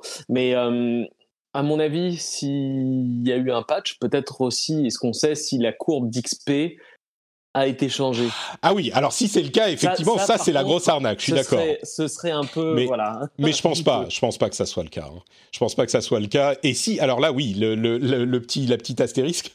Si c'est le cas, clairement, il y a, y a de l'arnaque dans l'air. Mais vraiment, je pense pas que ça soit le cas. Je pense pas non plus, mais bon, ça, enfin, on sait jamais. Mais ça, mm. voilà. Sinon, effectivement, ça change rien au jeu puisque euh, finalement, c'est exactement le même jeu qui, a, qui, qui, est sorti il y a quoi, il y a un mois. Euh, et voilà, la courbe d'XP, euh, si elle n'a pas changé, bon, ça, ça fait de mal à hmm. personne. Hein. Ouais, je suis d'accord. Euh, je, suis, tout aussi partagé. Enfin, je, je, rejoins vraiment ton point de vue sur le fait que voilà, déjà chacun fait ce qu'il veut de son argent et de son temps. Donc, si tu as besoin de booster ton XP pour te sentir plus fort ou d'avancer plus vite dans ton expérience d'Assassin's Creed Valhalla, c'est toi et ta conscience. Et euh, là-dessus, il n'y a pas de souci. Non, ce que je déplore, c'est qu'encore une fois, ça se fait en fufu, comme on dit, euh, voilà, dans le dos des testeurs, de la même manière que les publicités dans UFC 4 sont arrivées après la, période de test. On peut me dire tout ce qu'on veut. Je, on sent quand même qu'on s'évite une polémique tranquille euh, ou même de l'exposition sur quelque chose qui aurait sans doute fait râler les testeurs sur le moment euh, pour son côté facilitateur. D'un autre côté, c'est une mécanique qui est tellement développée partout ailleurs, que ce soit notamment dans les free-to-play, que bon, ça arrive dans Assassin's Creed, voilà, c'est pas non plus une surprise et c'est pas non, il n'y a pas, il a pas de péril dans la demeure. C'est plus pour la démarche de faire ça un petit peu en catimini euh, quand plus personne n'a les yeux rivés dessus, quoi. C'est vrai que là, ça va Et pas je pense faire que justement, ça, bruit. ça, ça revient sur ce qu'on disait sur CD Projekt. C'est une question de, de transparence vis-à- -vis de la clientèle, vis-à-vis des, euh, euh, de la presse euh, et des testeurs, euh, plus que plus qu'autre chose. Et, et effectivement, moi, je suis tout à fait d'accord là-dessus. C'est un peu, c'est un peu dommage et ça entache un peu la, le, le niveau de, enfin, la qualité de la communication de ces entreprises.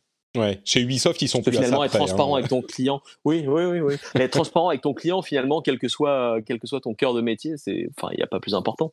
Ouais, je suis d'accord. Euh, ce que je dirais quand même, c'est que le jeu essaye de servir des publics vraiment différents et il propose une expérience qui est la, la- la grande question pour moi en fait. La grande question et c'était le cas dans euh, les, les jeux précédents, dans Odyssey et, et Origins, c'est est-ce que le jeu est bon sans ce boost d'XP et dans mon estimation, j'ai jamais fait de boost d'XP dans, euh, Odyssey. J'y ai joué sur un an et demi. J'ai fait, euh, je sais plus, une centaine d'heures dans Odyssey.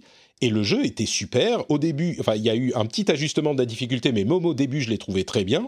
Et pour moi, en tant que joueur plutôt euh, assidu, plutôt core gamer, je l'ai trouvé super bien. Et euh, long, mais long, c'était pas forcément. Si tu dois, si t'es un testeur et que tu dois le finir en deux jours et aller au bout et tout voir le jeu, enfin voir le jeu en entier. Oui, effectivement, c'est relou parce que c'est un jeu qui est fait pour être pour être joué par des gens qui vont acheter deux jeux dans l'année ou, ou cinq jeux dans l'année et qui vont y jouer pendant euh, six mois, un an. Et parmi ces joueurs-là, il y en aura qui n'auront pas besoin de s'accélérer un petit peu le truc et qui vont profiter de cette expérience vraiment hyper euh, euh, étendue et étalée, et d'autres qui vont se dire au bout d'un moment, bon, bah allez, je veux voir la fin du jeu, ou je veux ceci ou cela, je vais acheter l'XP. Mais si la valeur du jeu est X quand euh, tu n'utilises pas, enfin quand il n'existe pas de boost d'XP, sur la démarche, je comprends que c'est un petit peu caché, mais la valeur du jeu, si on n'utilise pas de boost d'XP, elle ne change pas. Donc, tu n'as pas besoin du boost d'XP. Ou alors, si tu trouves que c'est trop long, tu l'as déjà dit. Et tu dis, euh, bah, le jeu est trop long, il n'est pas cool. Et donc, le boost, le boost d'XP, effectivement, il, est, euh, il vient pour faciliter, mais tu le sais déjà que le jeu est trop long. Donc, la valeur du jeu en elle-même, je trouve, ne change pas énormément. Donc, euh, Comme tu le dis, tant qu'il n'y a aucune mécanique qui t'impose, qui te contraint un petit peu à, à grinder euh, indéfiniment, ou même que le jeu a été conçu pour une expérience suffisamment lissée, ça me, enfin, Ouais. je ne vois pas en quoi c'est dérangeant. Ouais, bon. euh, en fait, c'est vraiment compliqué parce que est-ce que tu vas offrir une expérience de, de 150 heures ou de jeu, comme c'était le cas d'Odyssey, ou de 100 heures, euh, et proposer cette expérience aussi à des gens qui n'ont pas 150 heures à mettre dans un jeu Comment tu fais? Bah, tu les fais payer pour qu'ils puissent avancer plus vite, mais... euh, Bon, bref, c'est 50% d'XP en plus. Euh, ça divise la durée du jeu, donc ça enlève 33%, j'imagine, de, durée de jeu, à peu près. Non, c'est pas comme ça que ça fonctionne. Euh, donc c'est pas non plus qu'on arrive direct au niveau maximum, mais bon, bref, enfin, on a déjà parlé de tous ces trucs-là. Je comprends aussi l'aspect euh, fufu. Stadia a, euh, présenté, enfin, a euh, activé la possibilité de jouer à Stadia sur les appareils iOS par un site web. Donc, quand on va sur euh, stadia.com, on peut l'installer sur l'écran d'accueil du téléphone et quand on lance, ça, se fait, ça se comporte comme une application normale et on peut jouer à Stadia. Je l'ai testé, ça marche très très bien et c'est un moyen évidemment de contourner les interdictions d'Apple sur l'App Store qui ne veut pas d'application de streaming sur son App Store. Et ça fonctionne très bien. Donc Stadia est arrivé sur iOS. Euh, Luna est en train d'arriver aux États-Unis sur euh, Android et bientôt sur euh, iOS également, j'imagine, ou peut-être que c'était déjà le cas. Et xCloud sur le Game Pass arrivera l'année prochaine. C'est assez cool de jouer à Decidi sur son téléphone, hein. mais c'était déjà le cas sur, avec xCloud sur Android, mais, mais c'est assez sympa et ça fonctionne très bien. Euh, quelques autres petites news en euh, rapidement. Electronic Arts a racheté euh, Codemasters après comment une somme annoncée par Take Two, genre ça y est c'est bon, on donne je plus combien 9 milliards. Electronic Arts a dit non non, bam sur la table 12 milliards. C'est surtout des jeux de, course, hein, Codemasters, mais la consolidation continue. Je ne sais pas si vous avez une affinité Ouais. particulière avec Je crois que c'est- je crois que c'est 980 millions. Je crois qu'ils étaient partis sur 950 millions et euh, Electronic Arts est arrivé avec 1,2 milliard, quelque chose comme ça.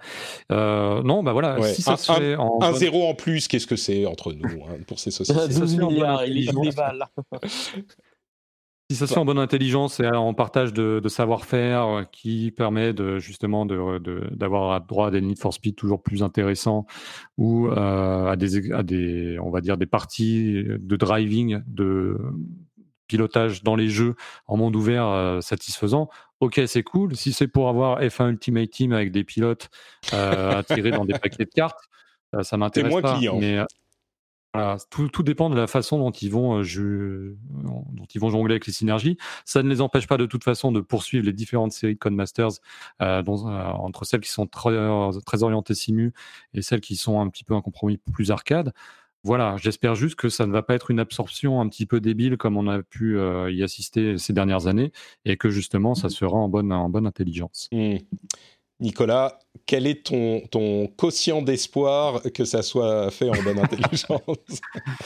Honnêtement, euh, j'avais peut-être plus confiance euh, dans le rachat de Take-Two que dans celui d'Electronic Arts, mm. puisque Take-Two n'a pas, euh, de son côté, galvaudé, on va dire, la partie simulation de ces jeux. Alors même s'il y a beaucoup, il y a eu l'intrusion de mécanique free-to-play, notamment je pense à NBA 2K, au moins sur le parquet, ça reste quand même assez cohérent et assez intéressant n'est pas forcément le cas du côté d'Electronic Arts et de ses franchises e-sports mmh. depuis, euh, depuis quelques années. Suivez mon regard. ouais, F1 Ultimate Team, en fait, en plus, ça commence par F, c'est, ça s'insère euh, très très bien dans le, la stratégie marketing euh, des nomenclatures. Je pense que bon, on, est méchant, il faudra attendre de voir. Euh, Fortnite a un mode performance qui lui permet de tourner sur des machines encore moins puissantes qu'avant. C'est, euh, je trouve ça intéressant que Fortnite continue dans, cette voie. C'est vraiment, euh, on, on, rend le jeu accessible à absolument tout le monde oh oui, le EA Play dans le euh, euh, euh, Game Pass Ultimate a été décalé à 2021. Il était censé arriver sur PC. vous savez que le Game Pass Ultimate inclut EA Play sur console. Il était censé arriver sur PC ces semaines-ci et il a été décalé à 2021. Donc il arrive quand même, mais Microsoft a eu besoin de travailler un petit peu plus sur la chose. et puis la le succès de la PlayStation 5 euh, et à vrai dire de la Xbox continue à se confirmer. Euh, il y a des, rapports qui arrivent de différents pays qui montrent que c'est vraiment une, euh, un lancement exceptionnel. On, ne va pas tarder à arriver à la conclusion de l'épisode, mais je voulais quand même demander à, Nicolas, qui, qui, a suivi quand même ses affaires sur les décennies maintenant, on peut le dire, c'est pas un effet d'une illusion d'optique. On est vraiment dans un lancement qui est euh, de, cette génération qui est hors norme par rapport aux précédentes. Euh, j'ai l'impression, non? Les chiffres le prouvent en tout cas. Euh, voilà, c'est la deuxième console qui s'écoule à plus de 100 000 exemplaires en, première semaine avec, euh, avec, la Switch. Donc déjà, ça prouve que la capacité de production de Sony et même euh, d'une certaine manière de Microsoft a été capable de suivre comme il l'avait annoncé, même si Microsoft a commencé à produire ses consoles un peu plus en retard, ce qui explique peut-être aujourd'hui le décalage qui peut exister en termes de vente, pas uniquement en termes de phénomène d'attraction de la machine et des exclus, hein, mais aussi simplement la capacité à fournir. De toute façon, on le voit bien, hein, dès qu'il y a des consoles qui arrivent sur les étalages, elles, repartent aussitôt. Euh, ça fait quand même 7 ans qu'on attendait euh, voilà, un renouvellement de génération, même si on a eu PS4 Pro et Xbox One X. Donc, bon, il y a peut-être cet effet grossissant de lancement. Euh, on verra ce qu'il en est l'an prochain. Mais en tout cas, je, oui, c'est clairement, c'est clairement de très très belles performances et je ne vois pas en quoi ça risque de ralentir mmh. tant que les ruptures de stock sont avérées moi, une de mes explications, c'est que les joueurs euh, qui sont nés avec les jeux vidéo ou alors qui, étaient jeunes quand les jeux vidéo ont, sont arrivés continuent à grandir. Donc, bien sûr, ça, ça augmente le pool, la, population de joueurs dans le monde parce qu'il y en a de nouveaux qui s'ajoutent. Mais en plus de ça, par rapport à 7 ans, euh, euh, à, il y a 7 ans, il y a plus de joueurs encore qui travaillent, qui ont des euh, revenus et qui peuvent payer, faire une dépense importante comme l'achat d'une console à 500 euros. Euh, et je crois que la population de joueurs qui a, pas juste la population de joueurs, mais la population de joueurs qui peut se permettre l'achat d'une console augmente. Et donc, euh, c'est pour ça qu'on a de plus en plus de ventes. Enfin, ça explique peut-être une partie en plus des attentes. Mais je pense aussi que finalement, avec le confinement et le fait que tu aies moins de postes de dépenses externes aux jeux vidéo, finalement, ça te laisse plus d'argent pour faire un mm. truc sympa à la maison. Ouais, euh, tu vas moins au restaurant, euh, bon bah écoute, euh, voilà, tu vas moins en boîte, au bar, en vacances. Ça te laisse de l'argent, hein, un peu plus, ouais, ouais c'est ça. puis plus loin, il y a aussi la, capacité qu'ont eu les éditeurs à installer des franchises sur la durée. Et voilà, désormais, si tu veux connaître le fin mot de l'histoire ou la suite, par exemple, de God of War 2018, bah, ce sera dans Ragnarok. tu as été suspendu au mini cliffhanger. Bah, pour poursuivre ton histoire de God of War, ce sera sur PS5. Et je pense que c'est une logique, on va dire, de franchisation qu'on voit dans, tous les, dans toutes les entreprises médiatiques. Et si tu veux rester dans le coup, si tu veux continuer de suivre la licence qui t'a fait vibrer, eh bien, tu n'as pas le choix aussi. Il faut t'équiper mmh. à un moment ou à un autre. Plus que sur les générations précédentes, tu trouves? Ah, j'ai quand même le sentiment qu'aujourd'hui, les, les produits culturels sont pensés dans cette logique d'installation mmh. sur la durée. Euh, en tout cas, du côté de chez Sony, quoi. Et donc, forcément, comme ce sont eux qui construisent et produisent la console, euh, la transition, elle se fait assez naturellement. Écoute, tu me, tu me donnes, euh, tu me permets d'entrevoir un God of War euh, Gaming Universe où il y aurait plusieurs protagonistes différents euh, qui auraient un jeu par an pendant 5 ans. Et puis, au bout du compte, tu as le jeu Gods of War où tous sont réunis. Je trouve que c'est une idée particulièrement séduisante. Pareil avec Horizon, pareil avec, avec euh, euh, Ghost of Tsushima, pareil avec tout en fait. On pourrait avoir euh, des, des, gaming universes un peu partout. je pense qu'il y a quelque chose à explorer là-dedans. Oui, et dernière chose, non seulement Sonic the Hedgehog a une série animée qui arrive sur Netflix, on les compte plus, les séries euh, tirées de personnages de jeux vidéo, mais il y a aussi cette initiative ou cette déclaration d'intention, un petit peu, je vais pas dire étrange, mais un petit peu, euh, je sais même pas comment la qualifier, de Sony, Nintendo et Microsoft, qui disent euh, on va rendre le jeu vidéo plus sûr ensemble, on va travailler ensemble pour s'assurer que le jeu vidéo est plus sûr, plus inclusif, moins, moins de harcèlement, moins de toxicité. Euh, c'est sûr qu'on a souvent eu notre média favori pris pour cible par euh, les... Enfin, même pas pris pour cible, mais on a constaté qu'il y avait euh, beaucoup de ces comportements regrettables chez nous c'est le genre de déclaration où on se dit ok pourquoi vous ne le faisiez pas avant? Mais en même temps le fait qu'ils se soient réunis en se disant ouais ouais il y a un problème et qu'ils mettent en commun leurs connaissances et leurs méthodes et peut-être qu'ils développent des systèmes euh, compatibles pour faire ce genre de choses je pense que c'est difficilement considérable comme une mauvaise chose mais je sais pas très bien quoi en penser. Euh, en conclusion est-ce que vous avez euh, tous les deux un avis là-dessus ou c'est vraiment on attend on attend de voir? Ouais, à mon avis, il faut attendre de voir ce qu'ils vont vraiment proposer concrètement, parce que finalement, pour l'instant, c'est une annonce, ça semble positif, mais bon, ensuite, c'est compliqué à mettre en place et arriver à aligner aussi des, euh, disons, des systèmes euh, entre ces trois entreprises. Euh, enfin, j'imagine même pas le, monument de complexité que ça doit être. Je, ne suis pas sûr que ça va être des systèmes qui fonctionnent d'une entreprise à l'autre. C'est surtout que tous les trois, qui sont les trois gros constructeurs, les gros acteurs du monde du jeu vidéo euh, sur la console en tout cas, et pas que, euh, et ben ils se disent, on va travailler là-dessus tous, peut-être ensemble, mais tous ont fait. Enfin, c'est vraiment une euh, déclaration d'intention. Ouais, mais il faut ensuite que ça se cascade aux éditeurs de jeux et qu'on trouve vraiment hein, quelque mm. chose qui fonctionne pour toute l'industrie et pas uniquement entreprise par entreprise. Mm. Ouais, peut-être que peut-être qu'ils vont mettre euh, en collaboration, regrouper, on va dire, tous les signalements qui leur sont remontés, et essayer de retracer un peu les, profils des joueurs entre eux pour voir si un joueur qui est considéré comme toxique sur un écosystème ne le sera pas par ricochet sur les autres. Euh, mais comme vous le disiez, hein, pour l'instant, on en est au stade des effets d'annonce. Il y a aucune mesure qui a, qui a été prise, qui émane en tout cas de cette première déclaration. Mmh. C'est pas qu'ils l'ont annoncé en disant voilà ce qu'on va faire, c'est juste qu'ils ont dit on va euh, rendre les choses euh, plus sûres et moins toxiques. Et après on verra. Mais ils ont même pas donné de délai en fait finalement, parce mmh. que ça peut être genre la semaine prochaine comme dans 10 ans. Hein. Ouais, ouais, ouais. Bon, et pour euh, croiser les infos, bonjour RGPD, à mon avis, ça va pas être évident. Encore qu'ils vous font signer un, un, un, accord de, de comment dire d'utilisation, un EULA, et puis voilà, c'est inclus dans le truc, mais Bon, donc voilà pour cette dernière news. Je crois qu'on a couvert à peu près tout. On a même fait un petit peu plus long que prévu. Donc merci à vous tous d'avoir euh, suivi la chose. Euh, je vous rappelle qu'après la fin de l'émission, il y a donc mon avis sur ce jeu qui sera inclus pour ceux qui écoutent euh, l'émission après sa publication en podcast. mais avant ça, est-ce que vous pouvez nous dire où on peut vous retrouver sur Internet si les auditeurs en veulent un petit peu plus? Commençons par Dany, tiens, qui, a toujours des bonnes choses à dire sur Twitter Forcément, et très toxique surtout. Donc j'espère moi pas me bloquer mon compte. Euh, bah, c'est facile, c'est at notdany, N-O-T-D-A-N-Y.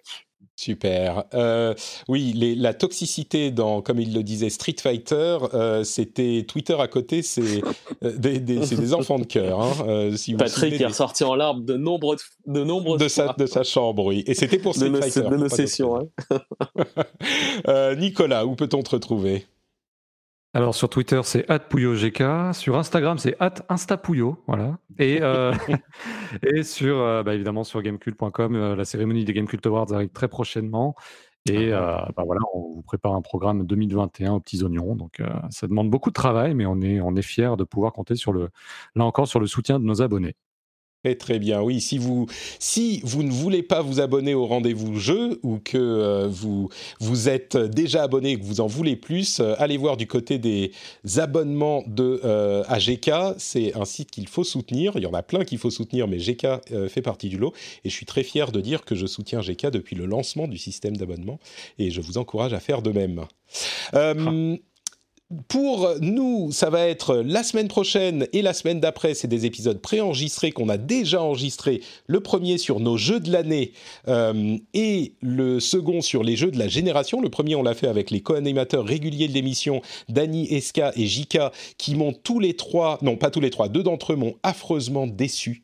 Euh, vraiment, j'ai été poignardé dans le cœur et dans le dos en même temps. Mais bon, vous entendrez ça la semaine prochaine. Et l'épisode suivant, c'est un épisode où on, euh, où on parle de toutes les tendances et les jeux de la génération qui s'achèvent avec euh, la communauté. On a eu un épisode très long de presque 3 heures, 2h30, 3 heures, où on a tout, tout, tout passé en revue.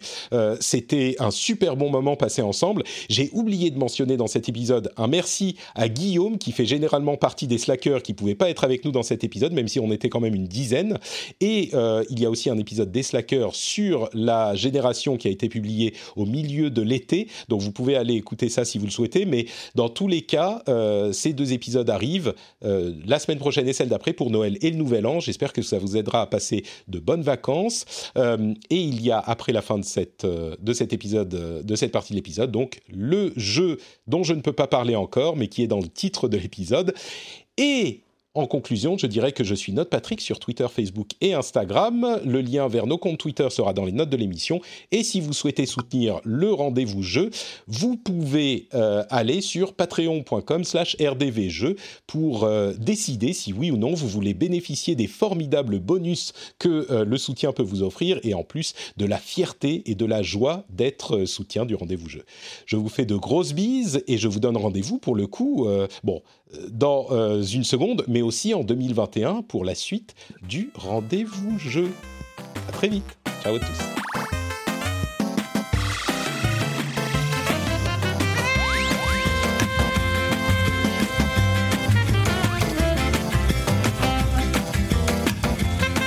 Alors, euh, le jeu euh, dont je vais vous parler, bah vous, vous savez de quoi il s'agit, puisque vous avez lu, j'imagine, le titre de l'épisode, euh, contrairement à mes camarades de podcast.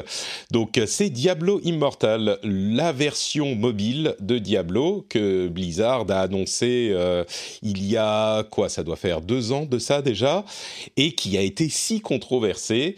On sait que euh, c'était un contexte particulier, parce que tout le monde attendait Diablo 4, ils ont annoncé Diablo sur smartphone, en plus les préoccupations sur euh, la nature des jeux sur smartphone. C'est un euh, truc un petit peu compliqué pour l'équipe de développement, mais on va en parler, bah, vous savez, hein, comme euh, je- j'en ai l'habitude, sans langue de bois, sans, en étant aussi objectif que possible. Euh, à l'occasion, je rappelle quand même, dans cet esprit d'objectivité, pour ceux qui ne le sauraient pas, je pense qu'il n'y en a pas beaucoup, mais euh, au, cas où, euh, que j'ai travaillé pour Blizzard euh, Entertainment pendant 5 ans. C'était il y a assez longtemps maintenant quand même, je les ai quittés en 2014, mais j'avais fait un podcast sur World of Warcraft quand je me suis lancé dans les podcasts. J'ai une relation assez, pro- assez proche avec la boîte, donc ça c'est une chose qu'il faut savoir. Je pense aussi que j'ai pas été le dernier pour les critiquer euh, quand c'était nécessaire. J'essaye de regarder les choses de manière vraiment objective et euh, je peux vous dire qu'il y a eu certains moments où c'était pas. J'ai dit des choses qui leur ont pas forcément plu, mais c'est des professionnels, je suis un professionnel, on est euh, toujours en bonne entente parce que je dis les choses avec euh, rigueur euh, journalistique, on va dire. Enfin, autant que possible. Donc, sur Diablo Immortal, la raison pour laquelle j'insiste sur ce point, c'est que Diablo Immortal, je crois, euh, c'est un titre que certains ont décidé qu'ils n'aimeraient pas. Euh, certains ont décidé que euh, Blizzard ne devrait pas faire de jeux sur mobile, que Blizzard ne devrait pas cibler la Chine. On parlera de cette question de la Chine dans un instant, mais a priori, c'est vrai que sur mobile, c'est plutôt prioritairement sur le marché asiatique et que donc forcément, ça va être un jeu avec plein de microtransactions, que ça va être du pay to win, etc. Il y a des gens qui ont décidé que Diablo Immortal, ça serait pas un truc intéressant. Et je crois que ces gens-là, ça va être difficile de discuter objectivement des qualités ou des défauts du jeu. Donc, je demanderais, je ne sais pas s'il y en a parmi vous qui m'écoutent, mais je vous demanderais d'avoir l'esprit un petit peu ouvert. Je ne vais pas forcément dire que des choses positives sur le jeu, mais ayez l'esprit un petit peu ouvert parce que comme ça, je j'espère vous aider à avoir un avis un petit peu, à construire votre avis sur le jeu à partir d'éléments concrets. Peut-être que certaines de vos préoccupations seront euh, légitimes, peut-être que certaines ne le seront pas, mais au moins vous aurez de quoi euh, construire votre avis de manière, euh, on va dire, un petit peu factuelle. Et donc, on va partir dans les questions sur le jeu. Diablo Immortal, c'est quoi? Bah, À son niveau le plus simple, c'est Diablo 3 adapté au mobile. la raison pour laquelle je dis Diablo 3, on l'a vu hein, quand le jeu a été présenté, il y a énormément d'éléments du jeu, vraiment d'assets, de graphismes, de, concepts du jeu qui ont été utilisés pour concevoir euh, Diablo Immortal. Et je crois qu'il n'est pas faux de dire que c'est vraiment Diablo 3 malaxé, adapté, ciselé, modifié, vraiment modifié de manière parfois euh, assez euh, sensible pour tenir sur mobile. Et il faut pas mal comprendre ce que je dis. Il est pas, il, a été modifié de manière nécessaire pour être euh, jouable sur mobile. C'est-à-dire que c'est pas comme on en voit parfois des jeux qui sont euh, adaptés à la, machine avec un joystick virtuel ou un truc comme ça qui sont pas pratiques euh, pour utiliser sur mobile parce que c'est pas c'est pas prévu pour. Là, il y a des changements sensibles dans les systèmes du jeu pour que ça soit plus gérable sur mobile. il semble vraiment que Blizzard s'est dit on a Diablo 3 et on voudrait faire un Diablo sur mobile, qu'est-ce qu'on peut faire? Ben, On va avoir les assets du jeu, on a un partenaire qui a l'habitude de faire des jeux mobiles et qui a l'habitude du marché chinois, c'est NetEase, qui travaille beaucoup sur ce genre de choses. Euh, et donc, on va travailler ensemble pour faire Diablo sur mobile. Donc vraiment, Diablo 3 adapté au mobile. Et c'est pas ni la même histoire, ni vraiment les mêmes personnages. C'est un jeu qui est situé entre Diablo 2 et Diablo 3. Donc, c'est pas qu'ils ont porté Diablo 3, mais ils ont utilisé la base du jeu pour construire ou reconstruire euh, la version mobile. Et je crois que, une fois que j'ai dit ça, le truc important et la première question qui va être essentielle pour savoir si le jeu euh, peut fonctionner ou pas, c'est la question des contrôles. Et les contrôles, c'est vraiment euh, le handicap des mobiles pour les joueurs traditionnels. Il y a des gens qui, euh, enfin, quand on est habitué au clavier souris, euh, parfois il y a des gens qui d'ailleurs n'aiment pas les manettes parce qu'ils sont pas habitués. Bah là, c'est un petit peu la même chose, sauf que nous, en tant que joueurs, on va dire traditionnels PC console, on a vraiment l'habitude des claviers souris et des manettes généralement. Et donc, quand c'est ces deux euh, types de contrôle, on est plus ou moins à l'aise. Souvenez-vous qu'à l'époque où les manettes ont commencé à arriver, les consoles étaient populaires pour des jeux qui euh, étaient traditionnellement PC. Bah, il y avait des gens sur PC qui étaient complètement opposés à l'idée euh, de jouer, par exemple, à un FPS sur manette. Quand Halo est arrivé, c'était vraiment une révolution parce qu'ils ont montré que ça pouvait fonctionner. Eh ben, nous, quand on est, on n'a pas l'habitude des jeux sur mobile, on a tendance à se dire que c'est pas pratique à contrôler, c'est pas pratique à, bah, les contrôles ne fonctionnent pas pour ces jeux-là. Donc le challenge est important. Je note aussi qu'il y a plein de joueurs qui jouent énormément sur mobile. Comme je le dis parfois, il y a des joueurs qui jouent à Call of Duty mobile euh, et qui, euh, qui, arrivent très très bien, qui, ont, qui sont impressionnants dans leur contrôle. Euh, on parle aussi de Fortnite. Il y a des gens qui jouent sur mobile et qui font des trucs que même nous, sur clavier souris, on n'arrive pas à faire. Donc ça dépend un petit peu de l'historique et de l'habitude qu'on a. Mais quoi qu'il en soit, si je parle à un public qui, je pense, parmi vous, est plutôt joueur traditionnel, la question des contrôles va être importante. Et euh, ce que je vais vous dire, c'est que euh, le, les choses sont les, les, cinq premières minutes, les cinq premières minutes quand j'ai joué, euh, j'avoue que j'étais vraiment dérangé. J'étais gêné, j'arrivais pas à bien contrôler mon, mon, personnage. Et puis au bout de euh, dix minutes, un quart d'heure, ça a commencé à le faire. Et au bout d'un petit peu plus longtemps, j'ai fini par jouer deux heures, trois heures, sans vraiment voir le temps passer. Alors, est-ce que ça veut dire que je suis complètement à l'aise en euh, deux heures de jeu? Non, je suis évidemment plus capable sur clavier souris et sur manette. Donc ça ne veut pas dire que je le contrôle aussi bien.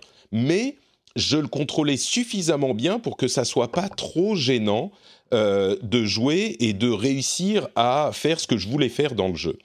Comment fonctionne ce système bah, C'est un petit peu un euh, contrôle classique pour ce genre de jeu sur mobile. Vous avez sur le côté gauche de l'écran un joystick virtuel qui apparaît là où on pose le doigt, le pouce, et qui va euh, vous permettre de vous déplacer avec euh, un petit bah, un joystick en fait. Et puis sur le côté droit, on a euh, plusieurs boutons qui contrôlent les capacités du personnage. C'est-à-dire, euh, d'une part, la capacité principale, et puis d'autre part, les euh, capacités spéciales qui sont sur cooldown la capacité. Il y a deux types de euh, contrôle pour ces boutons. Soit on appuie et on laisse appuyer et ça active la capacité et parfois à répétition. Soit on appuie et on doit glisser le doigt dans la direction dans laquelle on veut activer la capacité. Et là, ça euh, fait un petit peu comme dans un MOBA, une zone au sol qui va montrer où euh, la boule de feu ou l'attaque de zone va arriver. Et quand on lâche l'appui, ça va l'activer. c'est gérable. Peut-être que le fait d'appuyer glisser est un petit peu moins précis que ce que j'aimerais, peut-être aussi parce que j'ai pas l'habitude.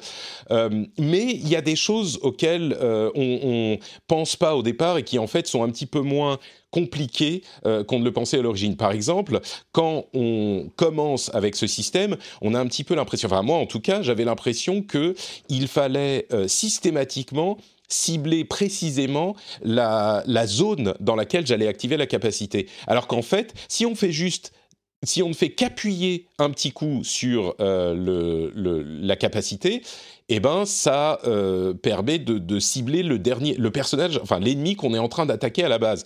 Donc on n'a pas besoin à chaque fois quand le combat est frénétique de prendre le temps de cibler le truc, de glisser le doigt, de euh, bien orienter l'angle, etc.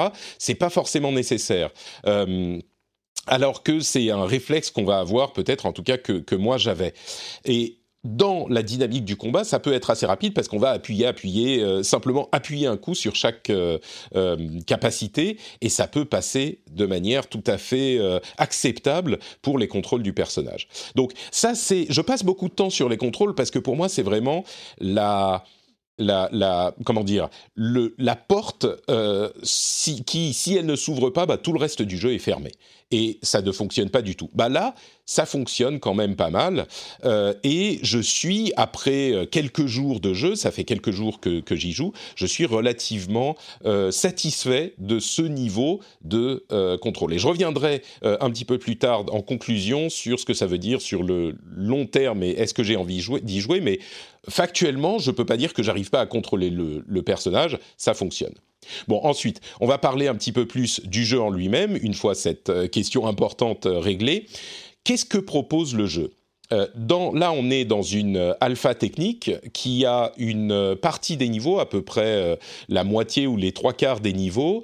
On a quatre personnages sur six qui sont jouables et on a aux trois quarts du niveau avec une courbe d'XP accélérée un système de paragon que j'ai pas encore atteint, mais un système de paragon qui est relativement intéressant que je vais décrire dans une seconde. Mais dans l'ensemble, on a une histoire qui est différente de celle des autres Diablo.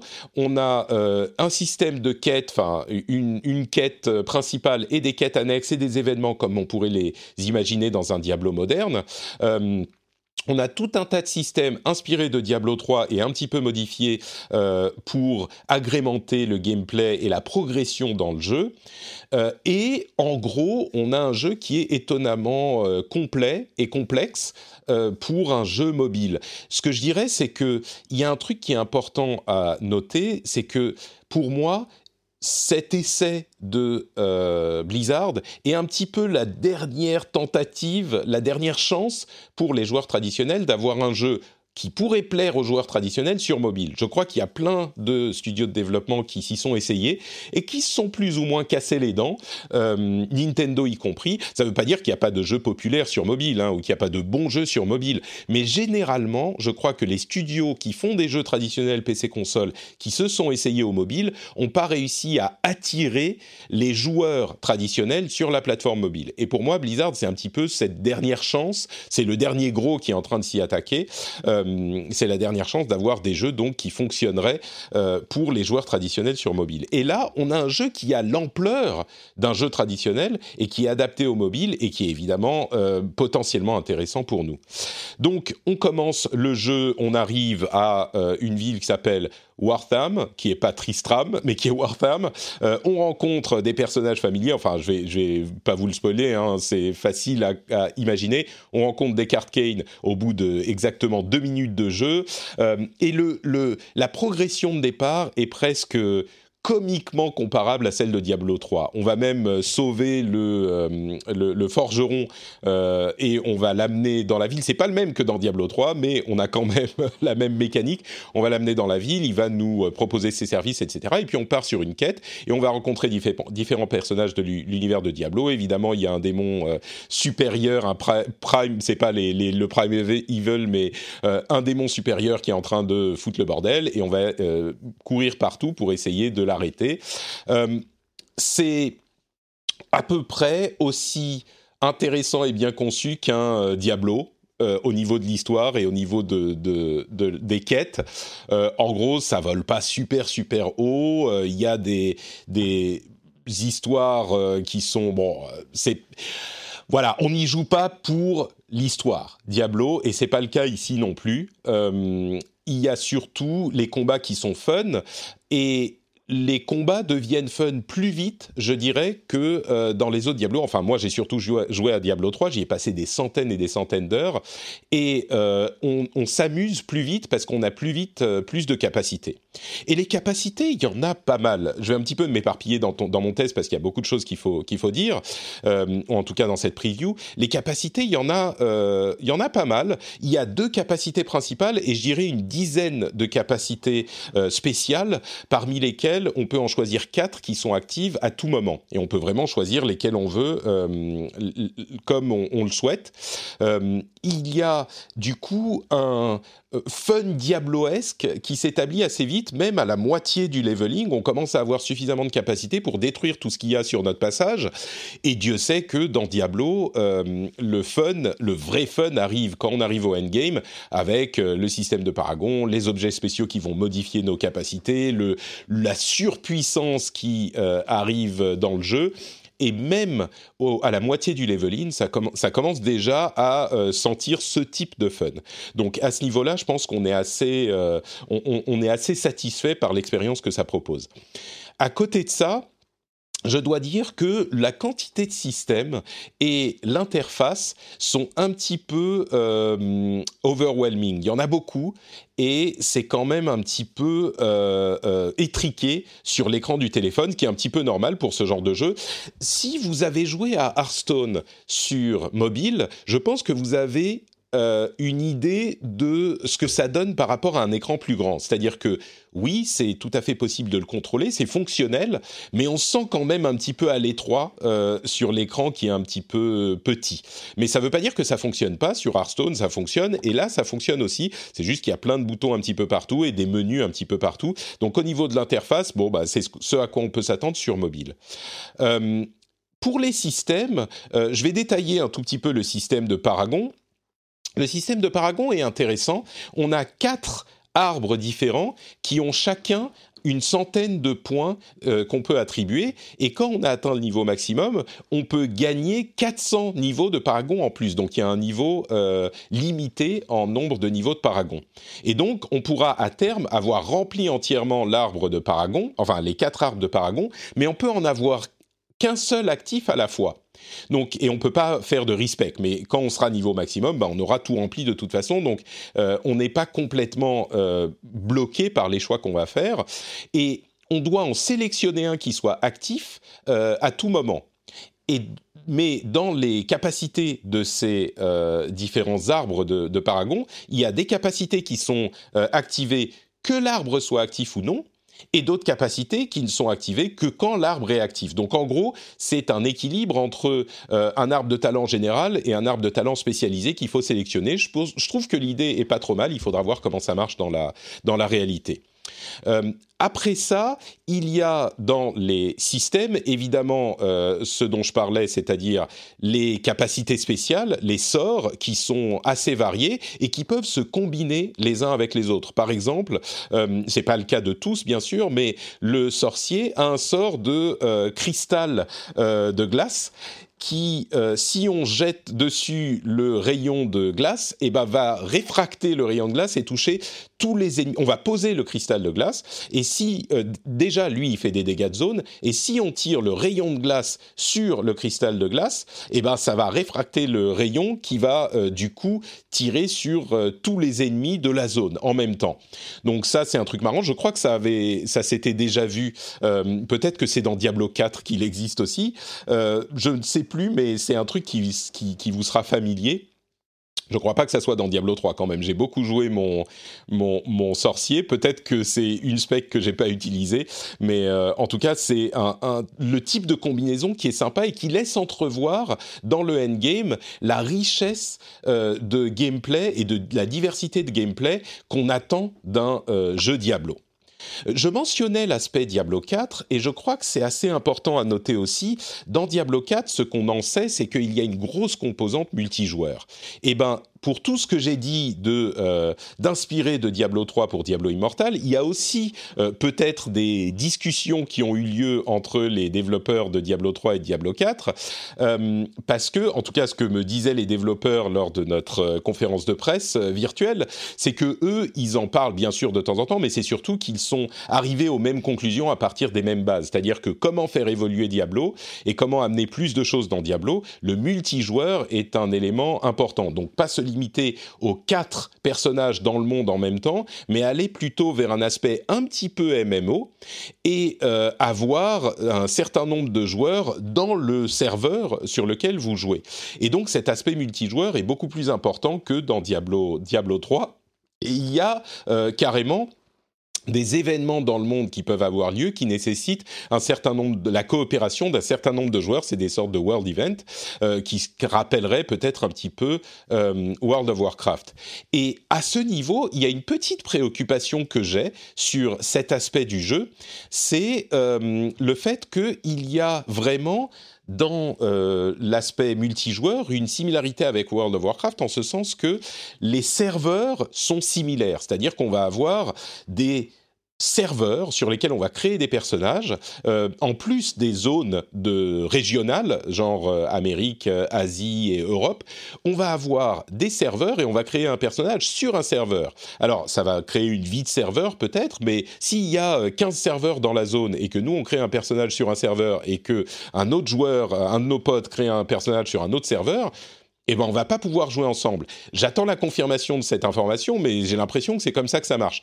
Donc euh, ça, c'est un petit handicap, je trouve, dans la manière dont est conçu le multijoueur. Je comprends pas très bien pourquoi ils ont pas fait ça à la sauce moderne euh, Destiny ou ce genre de choses, ou même Overwatch, enfin les jeux modernes de Blizzard. Euh, si on est sur une région, eh ben on a tous les personnages qui peuvent interagir et puis on se connecte à un serveur ad hoc qui va avoir un certain nombre de joueurs, mais pas bloqués sur ce serveur. Bon, peut-être qu'ils ont des raisons à ça, mais moi, c'est un petit, euh, euh, une petite préoccupation que, que j'ai eue. Mais bon, on est en multijoueur, on peut Ensuite, les, autres systèmes du jeu, bah, c'est euh, ce qu'on peut imaginer pour ce genre de choses des quêtes, des donjons, des failles. Je vais revenir aux failles dans une seconde. des, des, des contrat, euh, là encore, c'est un petit peu inspiré de Destiny, c'est-à-dire qu'on va avoir euh, des euh, contrats à remplir, tuer tant de monstres, utiliser tel, tel, type de capacité, etc. Et ça va nous donner de la récompense et on peut en faire une douzaine par jour. c'est des sortes de mini-quêtes, on va dire, quelque chose comme ça.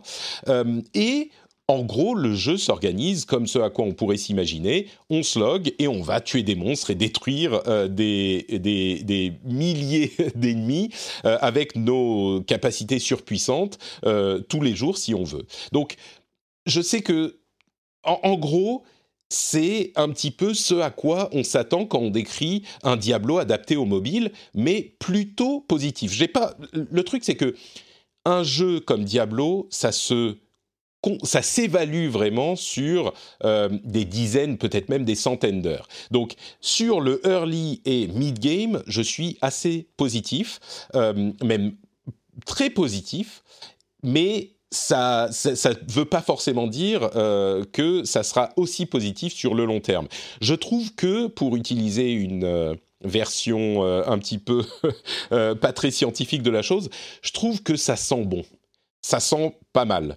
Euh, si on est, euh, si on peut faire abstraction ou pas abstraction, mais si on peut accepter l'interface étriquée et les contrôles au mobile, eh ben on a vraiment euh, ce qu'on pourrait espérer de la qualité d'un Diablo de Blizzard sur mobile.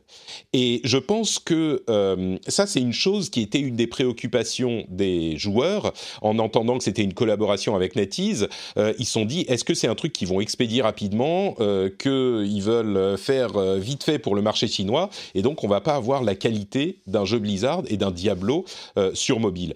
Un petit peu comme on aurait pu en, en, en être préoccupé quand Blizzard, et d'ailleurs j'étais dans la boîte à ce moment, quand euh, Blizzard a annoncé que Diablo 3 serait aussi sur console, il y a plein de gens qui étaient hyper sceptiques.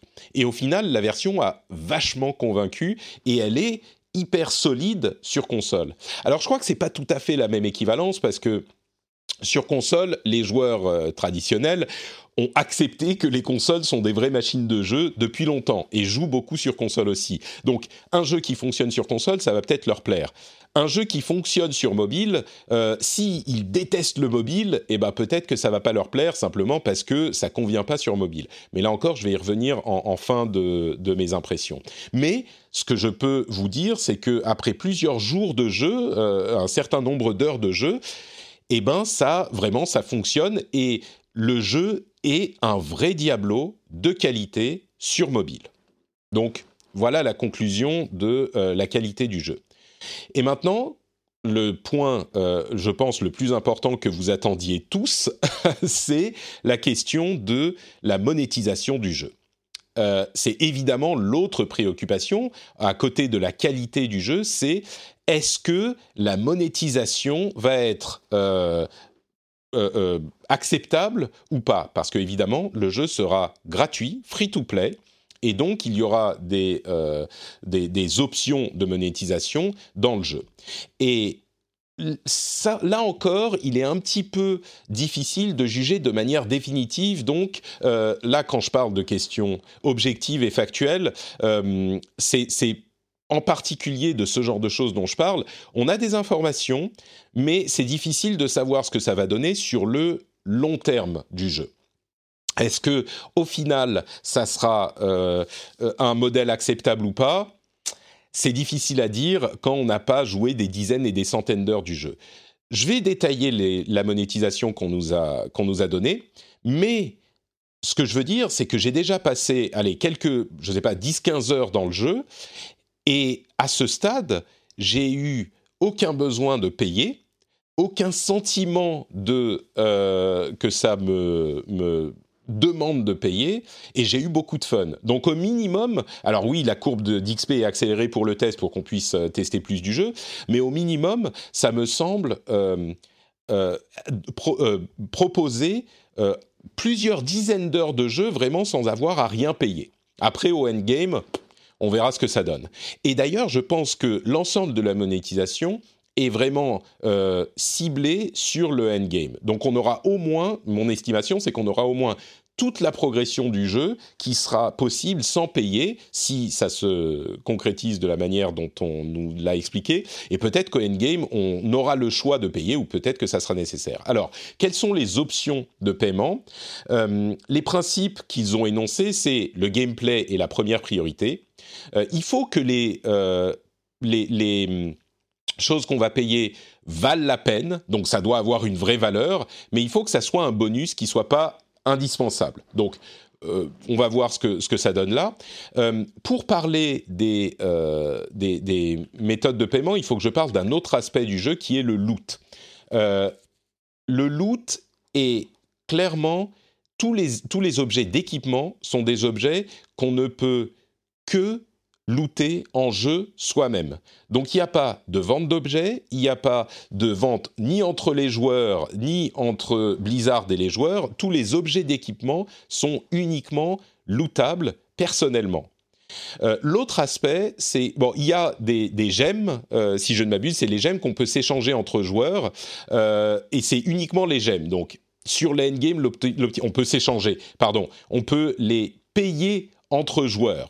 Donc, on peut les, il y a une sorte de, marketplace, euh, mais c'est pas l'auction house de, Diablo 3. On peut pas vendre euh, d'objets, c'est uniquement les, le matériel et les gemmes, et il n'y a pas la possibilité de sortir l'argent. Donc c'est pas un moyen de faire de l'argent. Euh, j'imagine qu'on pourra payer pour avoir de la monnaie qui va nous permettre d'acheter euh, ces gemmes ou ce matériel. Donc peut-être que le marché sera un petit peu cher si on paye pas. Donc il faudra se reposer sur notre propre euh, jeu pour pouvoir acquérir les gemmes si on veut pas payer. Et ça c'est un aspect qui pourrait potentiellement dégénérer là encore, à voir, je mets une astérix pour le principe, mais si euh, Blizzard gère bien les choses et que les gemmes sont suffisamment euh, abondantes dans le monde, c'est comme ça que ça va réguler euh, les tarifs des gemmes sur le marché des ventes. Et on ne pourra pas mettre nous-mêmes le prix, ça sera le, prix du marché en ce moment qui sera déterminé par le système, donc il y aura une certaine, certain processus de régulation, et c'est uniquement les gemmes. L'autre élément de monétisation, c'est les le fait de euh, euh, reforger les affixes des objets qu'on va upgrader. Oui, parce que les objets, on peut aussi les upgrader. Donc on peut upgrader, je crois, de 10 niveaux, et à chaque fois, ça va ajouter des affixes aléatoires ça va ajouter des affixes aléatoires aux objets, parmi, on va dire, euh, allez, une centaine d'affixes ou une soixantaine d'affixes. Et donc, on aura des affixes aléatoires quand on, peut les quand on les reforge après les avoir upgradés, les objets, pour avoir des bonus différents.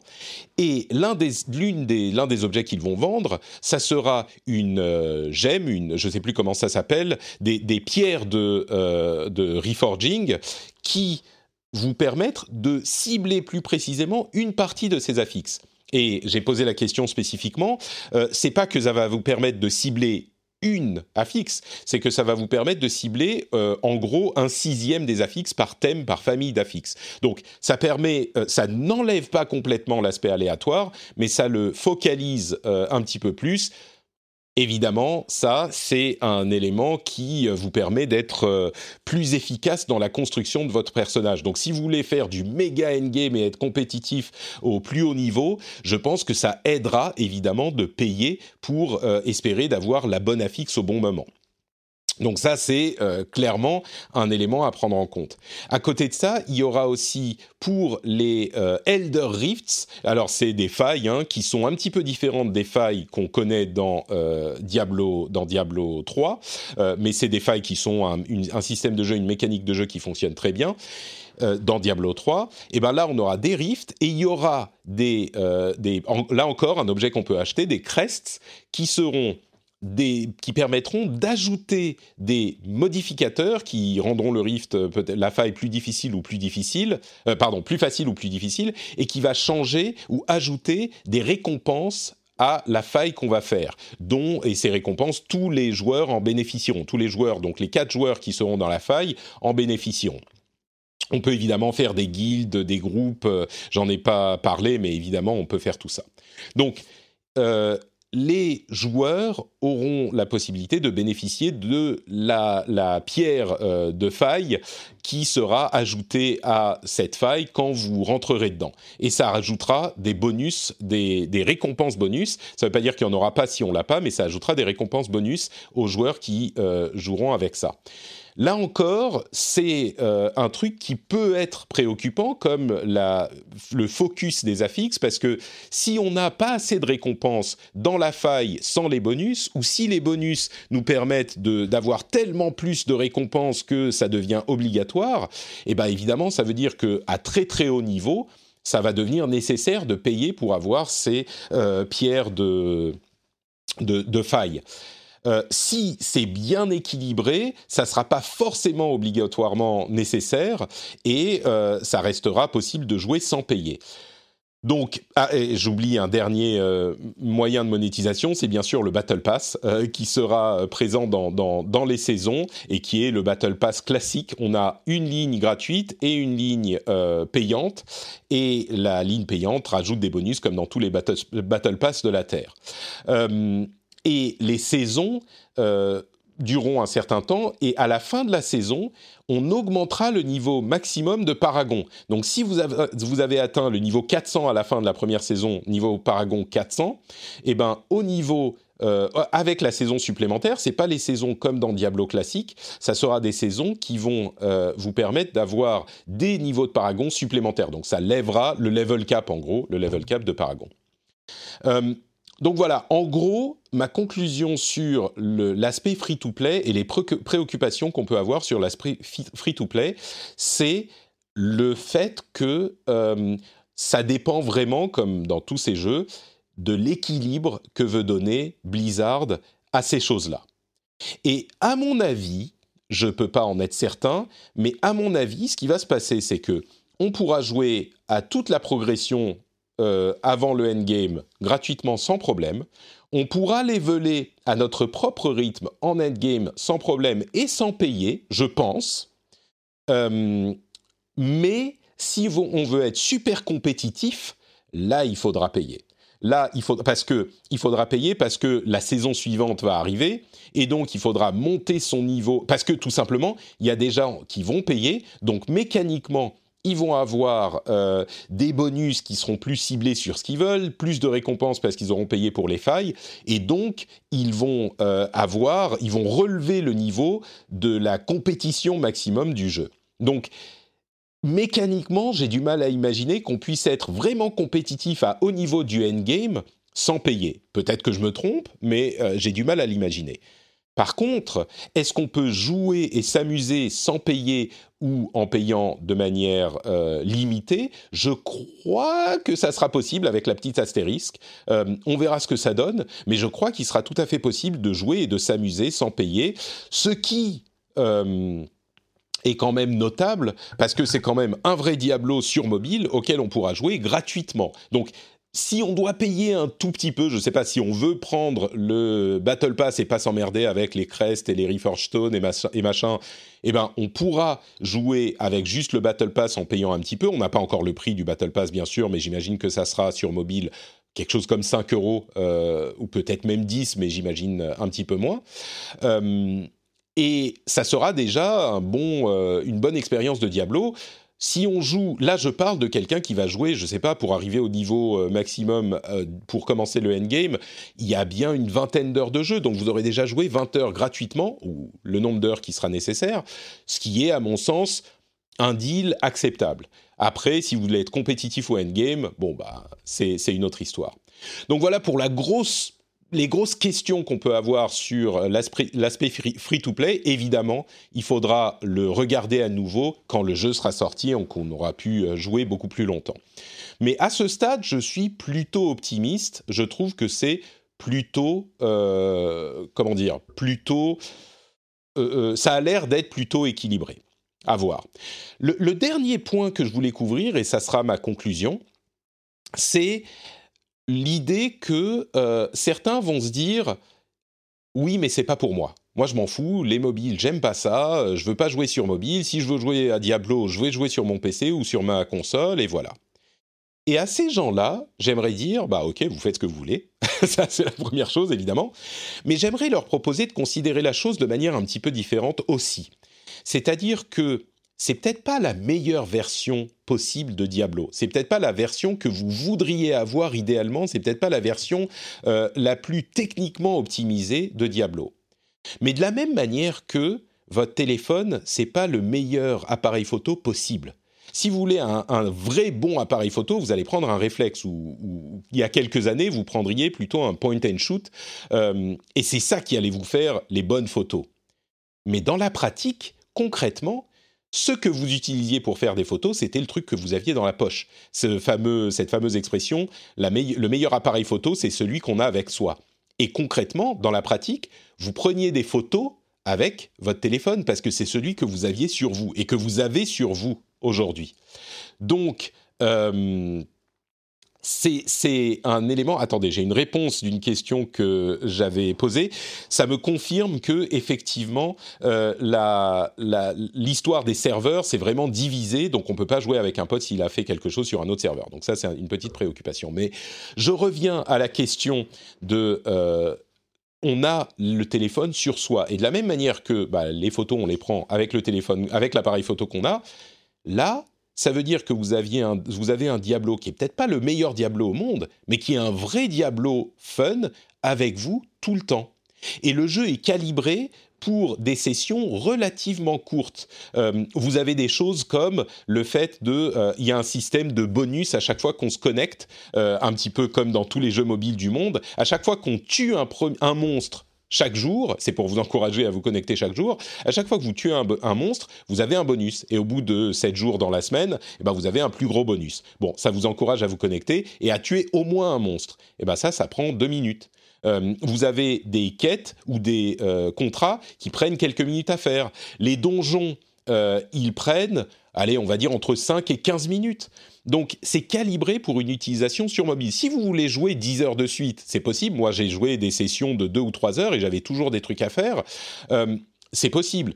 Mais si vous êtes dans le bus, alors évidemment, il faut être connecté, il faut avoir une connexion correcte, mais si vous êtes dans le bus, si vous êtes chez le médecin, si vous êtes euh, en train de faire la queue chez le boucher, eh ben, vous pouvez jouer à Diablo.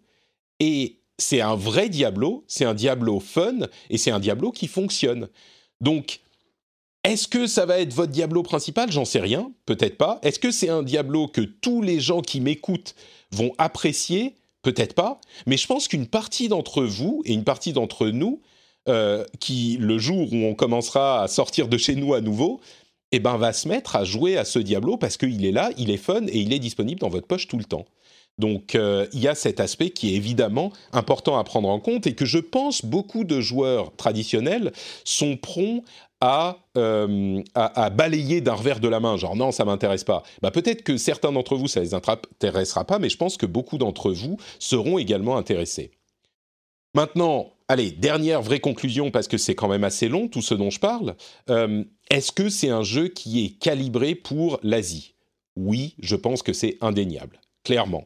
Euh, c'est un jeu qui est calibré pour le marché chinois, c'est un jeu qui est calibré pour l'Asie. Pourquoi? Parce que c'est un jeu qui est sur mobile.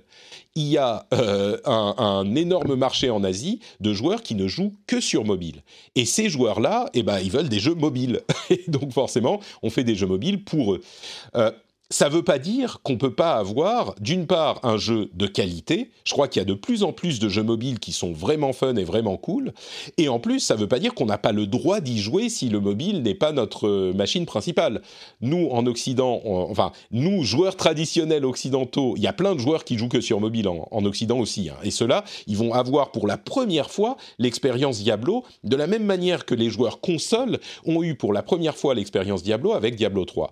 Mais même si on n'est pas dans cette catégorie, ça ne veut pas dire qu'on n'a pas le droit d'y jouer. C'est pas parce que c'est calibré pour un, marché qui est un petit peu différent du nôtre, on n'a pas le droit de s'y intéresser. Et je crois que c'est pile dans ce cas-là, ça va peut-être pas être notre intérêt principal, je l'ai suffisamment dit, mais je pense qu'il y a beaucoup de gens qui vont être agréablement surpris par le truc. Et si l'équilibre du free-to-play, qui est évidemment la préoccupation, si l'équilibre est pas mauvais, eh ben, il y a plein de gens qui vont s'y intéresser euh, comme euh, deuxième Diablo, de, la même manière que euh, peut-être ils font des choses sur leur mobile qui pourraient faire ailleurs, mais qui font sur le mobile parce que c'est là et c'est plus fun. Donc euh, voilà pour l'énorme, super longue discussion, enfin euh, review sur euh, Diablo Immortal. Si vous voulez voir des images sur ma chaîne YouTube, youtube.com slash notepatrick, j'ai une vidéo normalement qui devrait être disponible et je vais même en faire une autre en répondant à vos questions sur une session Twitch que je vais faire bah, quelques heures après que cet épisode soit sorti. Donc si vous l'avez déjà écouté le matin de la sortie, peut-être que vous pouvez encore aller sur Twitch pour participer. Sinon, ça sera sur, sur YouTube une version compressée de cette euh, vidéo. Mais là, je vous ai déjà parlé de beaucoup de choses. J'espère que ça vous aura donné une euh, idée de ce qu'est Diablo Immortal. Et puis, euh, bah, je ne sais pas si on aura mis cette, euh, ce petit segment en plus au milieu de l'épisode ou à la fin de l'épisode. Si c'est au milieu, on retourne euh, à l'épisode normal. Et puis sinon, bah, on se retrouve pour le prochain épisode qui sera donc un Game of the Year. Et puis celui d'après, les jeux et les tendances de la génération. Deux épisodes que je vous recommande vraiment. Ils étaient vraiment sympas. Je vous fais des grosses bises et bah, la suite tout de suite ou dans une semaine. Hi, I'm Dory Shafrir. And I'm Kate Spencer. And we are the hosts of Forever 35. And today, we're talking about Club Med, the best all inclusive getaway for families. Today, Club Med has nearly 70 resorts worldwide, from beachside resorts in the Caribbean and Mexico to magical locations in the Maldives and Morocco to ski resorts in the mountains from Canada to the Alps. Between their all inclusive family programming, wellness offerings, land and water sports, and their French heritage inspired food and drink offerings, Club Med is the best way to elevate your family getaway, no matter which location you're at. To learn more, visit clubmed.us.